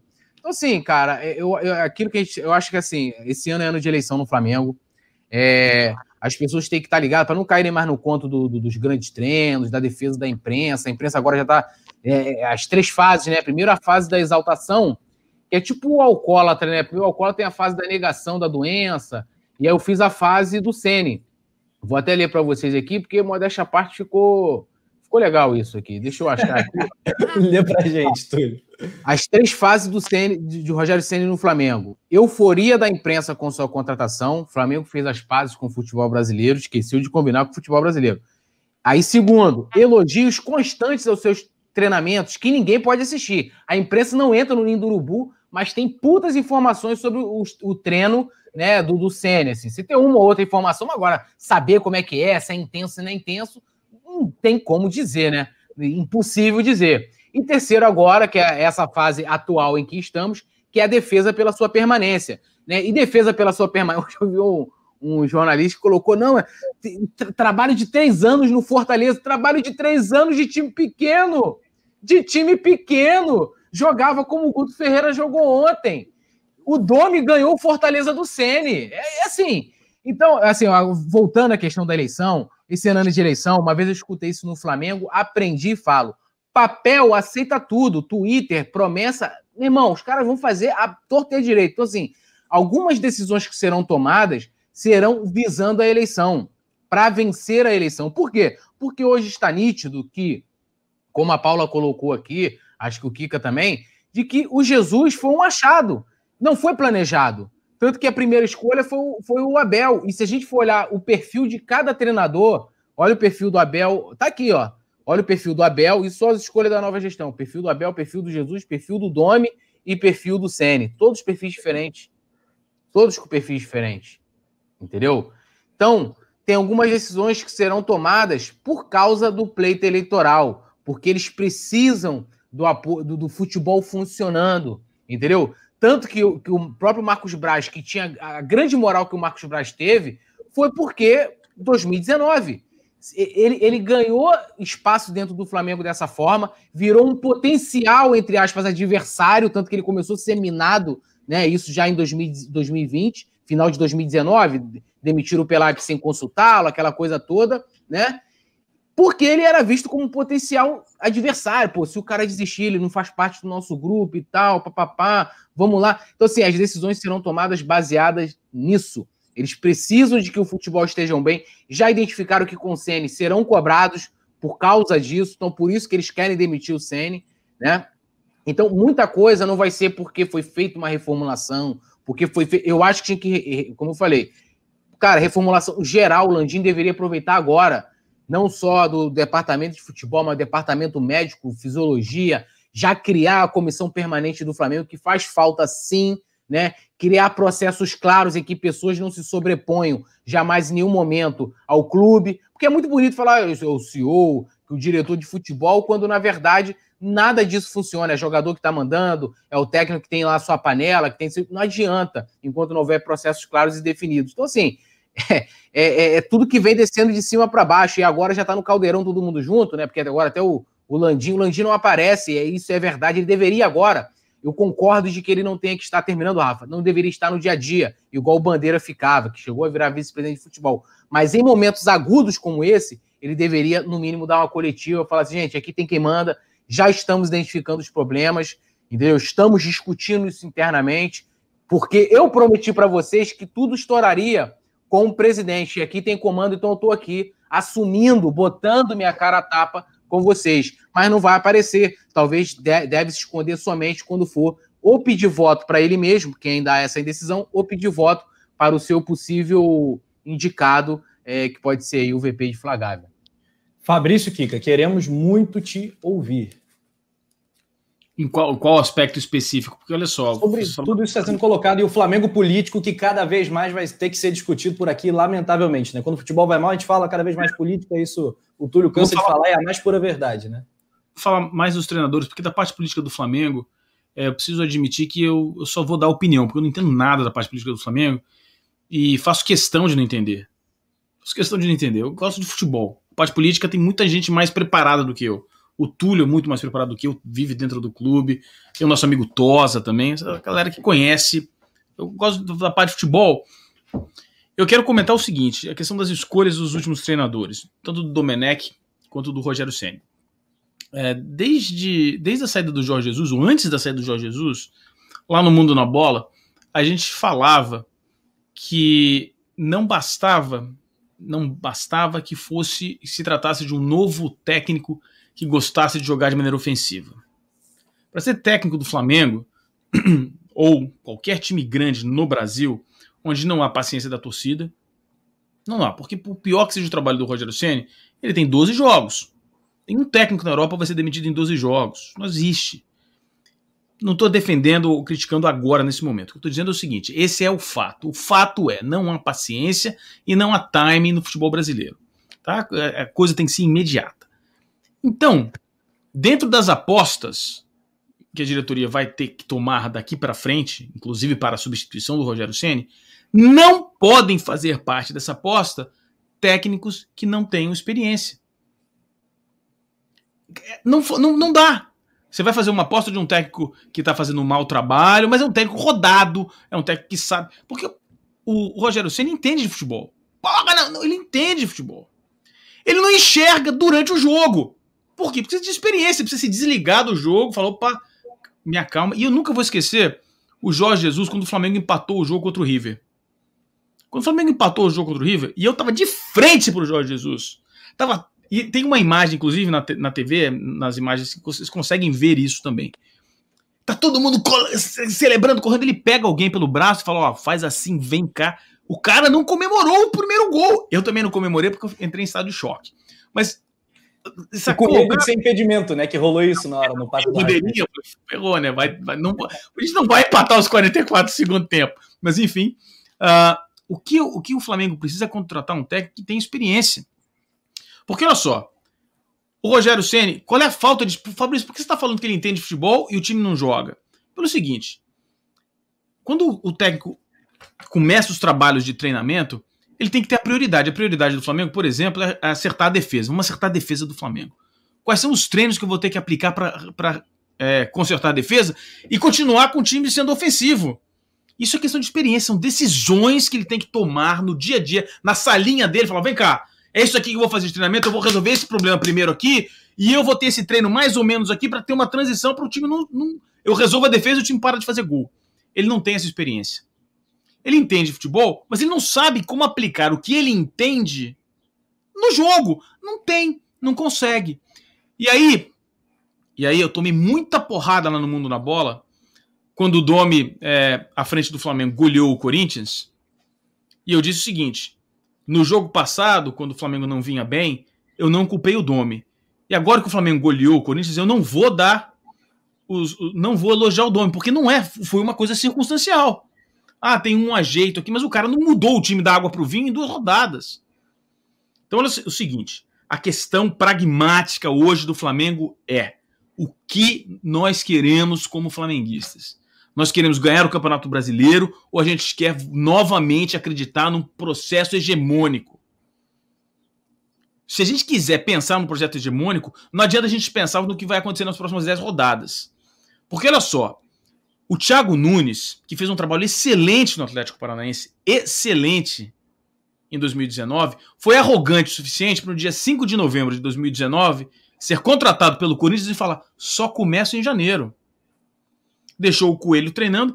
Ele nunca conseguiu, por conta de todas as circunstâncias do Corinthians, pandemia, não conseguiu treinar o time. Não teve pré-temporada, foi aquela zona, acabou, foi mandado embora e sumiu do mapa. Se o Flamengo não pensar no campeonato de 2021 e quiser resolver o problema de hoje, vai dar M no ano, no campeonato que vem, nesse ano, no campeonato de 2021. Não vai dar certo. Ou se der certo, vai ser aquela coisa no opa, 2009, 2007, 2004, 2013, tudo fruto de um acaso. E Kika, vou trazer dois nomes para você avaliar agora, dois nomes levantados pelo chat. Rapidinho, é... rapidinho, o, o, Rafa, não só para só para falar, Kika, não não se surpreenda se a decisão for essa, do acaso, tipo trazer alguém para agora, porque eles necessitam do resultado agora, é. que é justamente esse, esse da eleição. O bombeiro, nome, né, Túlio? Trazer um bombeiro. O vai falar agora são nomes do acaso, ou não? Perido, não, mas você... é, cara, eu, eu, já falei isso aqui rapidinho, Rafa. É, do, do, do, vamos pegar 2009. O, qual o legado do Hexa dentro, internamente para o Flamengo? Qual foi o legado? Em 2010 a gente teve Bruno preso, Adriano na favela, Wagner Love com o traficante, vários problemas. esquisitíssimas, né? Sim. O ataque 3D. Isso, não sobrou nada daquele Flamengo, daquele Flamengo. Vamos lá, Flamengo campeão da Copa do Brasil 2013. Né? O Jaime foi demitido lá, que nem avisaram ao Jaime, lembra daquele negócio? O Jaime tá na praia, não sei o quê. Então, assim, a gente vai vendo. Vou repetir o que eu falei aqui, rapidinho, Rafa, repetindo o que eu falei aqui. O departamento, olha só, o departamento de futebol do Flamengo nunca teve uma reestruturação que teve o setor financeiro, o setor administrativo. Nunca levaram para dentro do departamento de futebol essa visão profissional. Olha, nós temos que ter aqui pessoas capacitadas, é, profissionais, grandes executivos, vamos levar, criar processos aqui dentro, não sei o quê. Apesar de ter problema nesses setores também, tanto na parte financeira como. Mas são minimizados porque você tem processos internos que é difícil, né? Você simplesmente ah, demitiu fulano e fulano levou tudo. Acontece, isso já aconteceu no Flamengo, do cara ser demitido no futebol, o computador que se usava lá no departamento de inteligência ser todo do cara e o cara ir embora, né? Então, assim, isso não foi feito no futebol. Então, assim, a forma de gerir futebol hoje é o mesmo que era do Bandeira, a mesmo que era da Patrícia Morim, o mesmo que era do Márcio Braga. A gente vive do acaso. Qual foi o último acaso? Encontrou Jesus. Encontrei Jesus. Foi isso, pô. jogadores se fecharam com Andrade, não sei o quê. 2013, volta do Maracanã. A gente vai em cima do, do, dos acasos para isso.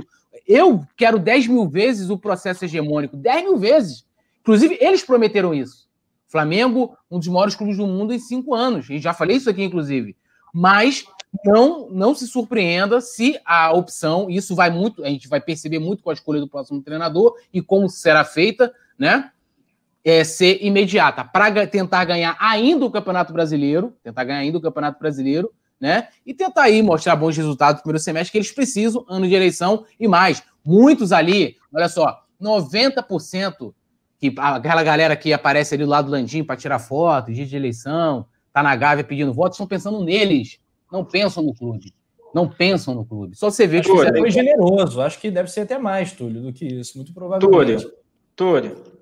E o executivo de futebol que a gente tinha, que ganhava rios de dinheiros, que foi contratado justamente para isso, profissionalizar o departamento de futebol do Flamengo, para implantar processos, gestão de inteligência nas contratações. É, nem ele conseguiu implementar isso. O trabalho dele, todo mundo sabe que foi pífio, né? Mas ele não conseguiu deixar nenhum legado, nem nessa parte de processos no clube.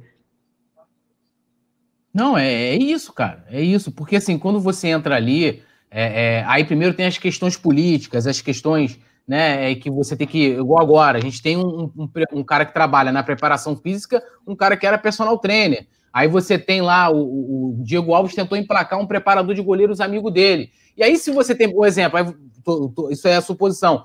Aí, se o, o Bruno Espino chega e fala, gente, não, mas não é isso. O cara fala, não, pô, mas eu quero esse cara. A partir do momento em que sai uma notícia de que o jogador. Não tô dizendo que não tem que consultar, não vejo problema nenhum de consultar o, o jogador, não vejo problema nenhum. O cara fala, pô, cara, o que, que você acha aqui de trazer o Dome? Rafinha, você que trabalhou com ele? O, o Rodrigo Caio, você que esteve lá no São Paulo, o que, que você acha do. que você pode falar do. Não vejo problema nenhum, acho isso até legal. Agora, a partir do momento em que os jogadores impõem a contratação de um profissional, cara, tem alguma coisa errada e não estão deixando isso se esse profissional. Era até coisas que às vezes o pessoal queria me bater, que eu falo assim, gente, até onde vai a autonomia do, do Rodrigo Caetano? E uma vez eu soube de uma história, e assim, como é que eu vou colocar aqui para não expor a pessoa? A pessoa participou disso, do seguinte: foi fechado um determinado jogador, fechou? Contratação, tá lá, faltava só assinar que, que foi feito? Vazar esse nome, porque o jogador, esse jogador tinha enorme rejeição, né?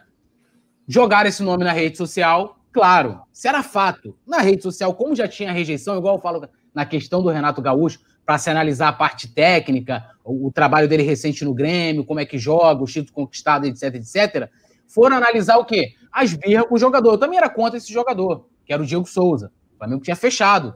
Né? Diego Souza chegou no esporte, que negócio questão de 87, não sei o que, papapá. E vetaram a contratação do, do, do Diego Souza porque a torcida rejeitou na internet. Irmão, olha só, beleza, eu, eu, eu sou um cara que surgiu da internet, eu sei da importância da internet, mas uma decisão executiva não pode ser baseada baseada em cima da, da, da, da, internet. Desculpa, não pode pode se levar em consideração, falar, gente, pô, olha aqui, tem uma rejeição grande. Como é que vai ser isso aí? Como é que a gente vai se blindar disso aí? Como é que a gente vai explicar? Como é que a gente vai se comunicar para esse pessoal que a gente tomou essa decisão?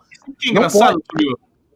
É, nego baseia contratação de jogador em rede social, mas não baseia, por exemplo, camisa, estilo, é. né? O que, o que precisa de rede social, os caras não fazem, né? Pô, olha só, essa camisa número 3 aqui, o que, que vocês acham? Vamos fazer um, uma, uma, votação online aqui. Os três. Não, isso nego não faz. Nego coloca umas camisas. Tudo bem que tem algumas camisas que são bonitas, mas tem outras que são, pelo amor de Deus, né, cara? Não dá pra usar. Mas isso aí é exclusividade do sócio do Lebron que tem que votar, pô. Você vai, vai pegar. Pô, rapaz, eu fiz uma enquete. Escuta isso, eu fiz uma enquete no Twitter. Todo, eu faço todo ano. Fiz em 2019, avaliando a gestão, o primeiro ano da gestão do Landim. Ninguém lá veio falar assim, Túlio, tá botando todo. Ninguém reclamou. Por quê? Porque a gestão geralmente é avaliada pelo futebol. O futebol ganhou tudo, tudo, tudo foi. A maioria das coisas foi avaliado como ótimo, excelente, não sei o quê. Esse ano, né? Aí o cara, irmão, primeiro botando, isso aí não tem base científica. Eu falei, mas não tem base científica, filho. Qualquer pessoa que tem, qualquer torcedor que tem um perfil no Twitter vai lá votar. E o cara, ah, mas fulano fez isso. Falei, irmão, eu caguei que fulano, que o pessoal tá votando. E o cara tá ali avaliando, ele tem o direito dele de avaliar em cima do que ele quiser. Eu vou chegar ali, vou fazer no meu blog, minha matériazinha lá, vou, inclusive até vou fazer uma live sobre isso. Aí acharam ruim E o cara vem me acusar, não, porque o Túlio querendo dizer que eu tinha algum tipo de negócio. Falei, irmão, olha só, é, olha só, você não vai me pautar. E que a gente sabe que quem tem negócio com essa gestão não é o meu blog, não sou eu, entendeu? Então, tipo assim, né? Porra, não, mas você é bandeira, dizer que eu sou bandeira é assim. Mano, eu entrei com uma CI sozinho, não precisei de grupo. Cadê os grupos agora para lançar nota oficial contra o, o CN? Não tem, né? Eu, sozinho, Túlio Rodrigues, na pessoa física, quando Bandeira fez campanha, usando o nome do Flamengo, eu fui lá no Flamengo e falei assim: olha, te, isso vai te prejudicar aqui dentro. Eu falei, irmão, caguei. Quero nada do Flamengo. Quero nada do Flamengo. Entrei lá, sofri toda a pressão que você possa imaginar. Toda a pressão que você possa imaginar sozinho. Não precisa de grupo, não. Grupo é, União, não sei o que, não. Fui lá sozinho. Aqui, ó, Túlio Rodrigues entrando com uma CI pedindo uma investigação. Entendeu? Eu vou lá e boto a cara. Agora, é, o cara chegar a falar, mas que eles não querem que os torcedores opinem, entendeu? Eles querem torcedores, sim, sendo sócio torcedor, que quando o estádio abrir, que eles cobrarem os absurdos, que não vai abrir em abril, já vou logo adiantando, não vai abrir em abril, como eles, eles previram lá na, naquele orçamento, né? Eles querem que o torcedor gaste com ingresso, compre caminho. É isso que eles querem do torcedor. E mais nada. E é isso. Não quer que palpite, ache, acha, já estou incidindo lá dentro. A gente não tem que dar satisfação para o torcedor, temos que dar satisfação para os sócios. É isso. É assim, essa é a cabeça lá dentro. Essa é a cabeça lá dentro. E, e é o que, o que você falou, né? E isso a gente precisa começar a ser mais crítico. Eu vou ser bem babaca, não, agora. A gente precisa ser um pouco mais crítico quando o Flamengo ganha um campeonato. Que o Flamengo ganha um campeonato e a gente esquece todas as críticas possíveis, né, cara? E vira o melhor clube do mundo. Vira, tá tudo certo, né? Tá tudo certo. Uh, e, e, não pode ser assim. A gente precisa ser crítico em todos os momentos. E ser crítico ao clube, é, como faz o Túlio, e como pô, vocês me conhecem aqui, todo mundo me conhece aqui, a galera, a maioria do chat, a maioria não, né? A galera do chat não é renovada, mas muita gente do chat ainda me reconhece. E a gente fala que eu sou simplesmente o um corneteiro porque eu reclamo quando o time ganha. Não é assim, né? O que a gente quer é o melhor pro clube, né? Mas, Penido, quais eram os nomes que você ia ventilar agora, aí? Agora, tá, tá, tá, tá bom. Agora chegou o grande momento, porque é o seguinte: o Pedro Santos, no chat do Coluna do Fla, é, que é nosso parceiraço, um abraço pro Pedro ele está falando aqui que para ele o treinador ideal para o Flamengo é o Rui Vitória. Por outro lado, João Paulo, que também está no chat, não botou sobrenome, apenas João Paulo, é, deu outros nomes, por exemplo, Leonardo Jardim e Bruno Lage. Acho que não teremos tempo para fazer um pacotão, mas eu vou colocar outro nome. Eu prometi dois, né? Mas vou botar vários aqui para você, e aí você se vira. Renato Gaúcho entrou na pauta do Flamengo, houve apuração do Coluna do Fla. Aliás, parabéns para o Igor, para o Túlio, uma super matéria importantíssima é, que é o seguinte: Renato Gaúcho é um nome que está sendo discutido internamente nos bastidores do Flamengo. Entre esses gringos citados, todos portugueses, e o Renato Gaúcho, você acha que pode estar o possível nome para o Flamengo hegemônico, para esse planejamento, usando o termo que a Paulinha gosta de usar, é, ou não? Todos devem ser riscados de pronto. Agora. Olha só. O Rui Vitória, é, o Rui Vitória. A gente já falou do Rui Vitória lá no Mundo na Bola na saída do Jorge Jesus. O Rui Vitória é um treinador da segunda geração de grandes técnicos portugueses. A primeira geração tem lá o Jesualdo, o Jorge Jesus, é a galera no, no final 60 para 70 anos, são, são as raposas velhas. Tem a geração do meio, a geração intermediária, que tem o Rui Vitória, que se não me engano tem 50, 51 anos, uh, o Carlos Carvalhal, que tem 55. São treinadores já, que já têm experiência no futebol português, alguma experiência internacional, e tem a nova geração, que é o Bruno Lage, que é, é o Abel Ferreira, são os treinadores da nova geração, que tem menos experiência. O Bruno Lage, começar de trás para frente, acho que o Bruno Lage está fora dessa, dessa discussão, não aguentou a pressão no, no Benfica, é, quando o time precisou de um técnico experiente, não, não contou com o Bruno Lage, ele simplesmente não conseguiu finalizar o Campeonato Português, que estava ganho pelo Benfica.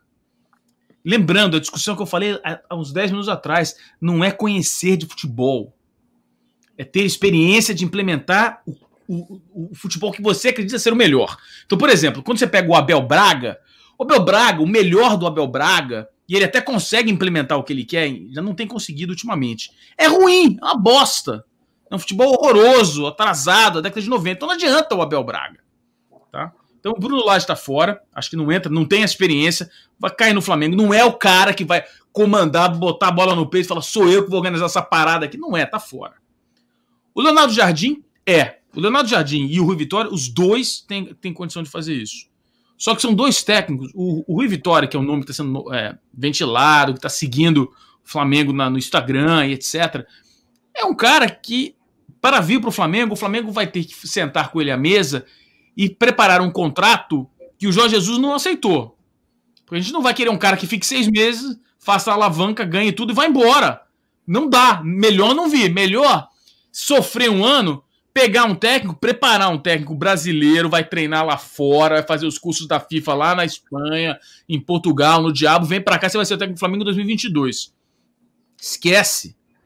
Entendeu? O Rui Vitória tem esse problema. É um técnico com grande nome na, no, no mundo latino europeu, que é Espanha, Portugal, ele vai ter espaço nesses mercados, é uma questão de tempo. Ganhou dois campeonatos portugueses. É um cara, é um bom técnico.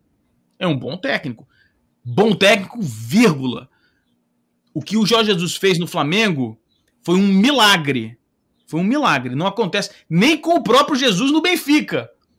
E tá lá sofrendo, não consegue implementar lá. Você vai trazer o cara para cá. Se for para mandar o cara, ó, vai ter que, você tem que acertar o time em 12 jogos, como a gente tá fazendo com o Ceni, não vai rolar. Esqueçam, esqueçam. Tem que trazer um técnico para fazer um planejamento. Sei, ó, se o time tem que começar a jogar bem em seis meses, esses seis primeiros meses, meu amigo, fica no bolo. Fica no bolo. E aí a gente vai até começar a discutir se a demissão do Domenech foi correta ou não. Porque ele estava no bolo. A gente não sabe, foi o que o Wesley comentou. E aí, agora tem tempo para treinar? Será que o time não melhoraria? É, e o Domi pegou surto de Covid, ele não tinha ninguém à disposição, DM lotado, sem tempo de. Todos treino. os problemas possíveis. Todos. Cara. É, ele não teve a molezinha do Sene que tem semana para treinar. Pois é. Então, a gente precisa ter cuidado. A gente vai trazer um estrangeiro. E olha só, a demissão do Domi já é um, um golpe difícil de assimilar no mercado europeu. A gente vai mandar o Rogério Senna embora, o nego vai olhar para cá e falar: aqui para vocês, ó. Porque o que o cara sabe do futebol brasileiro, o que o europeu sabe do futebol brasileiro, é o que ele pega pela, pelas notícias e pela, pela televisão. Então o Rogério Ceni é um técnico famosinho, que já foi ventilado inclusive para a seleção brasileira, que foi demitido do Flamengo em 12 jogos. Eu vou assumir o Flamengo? Vocês estão malucos!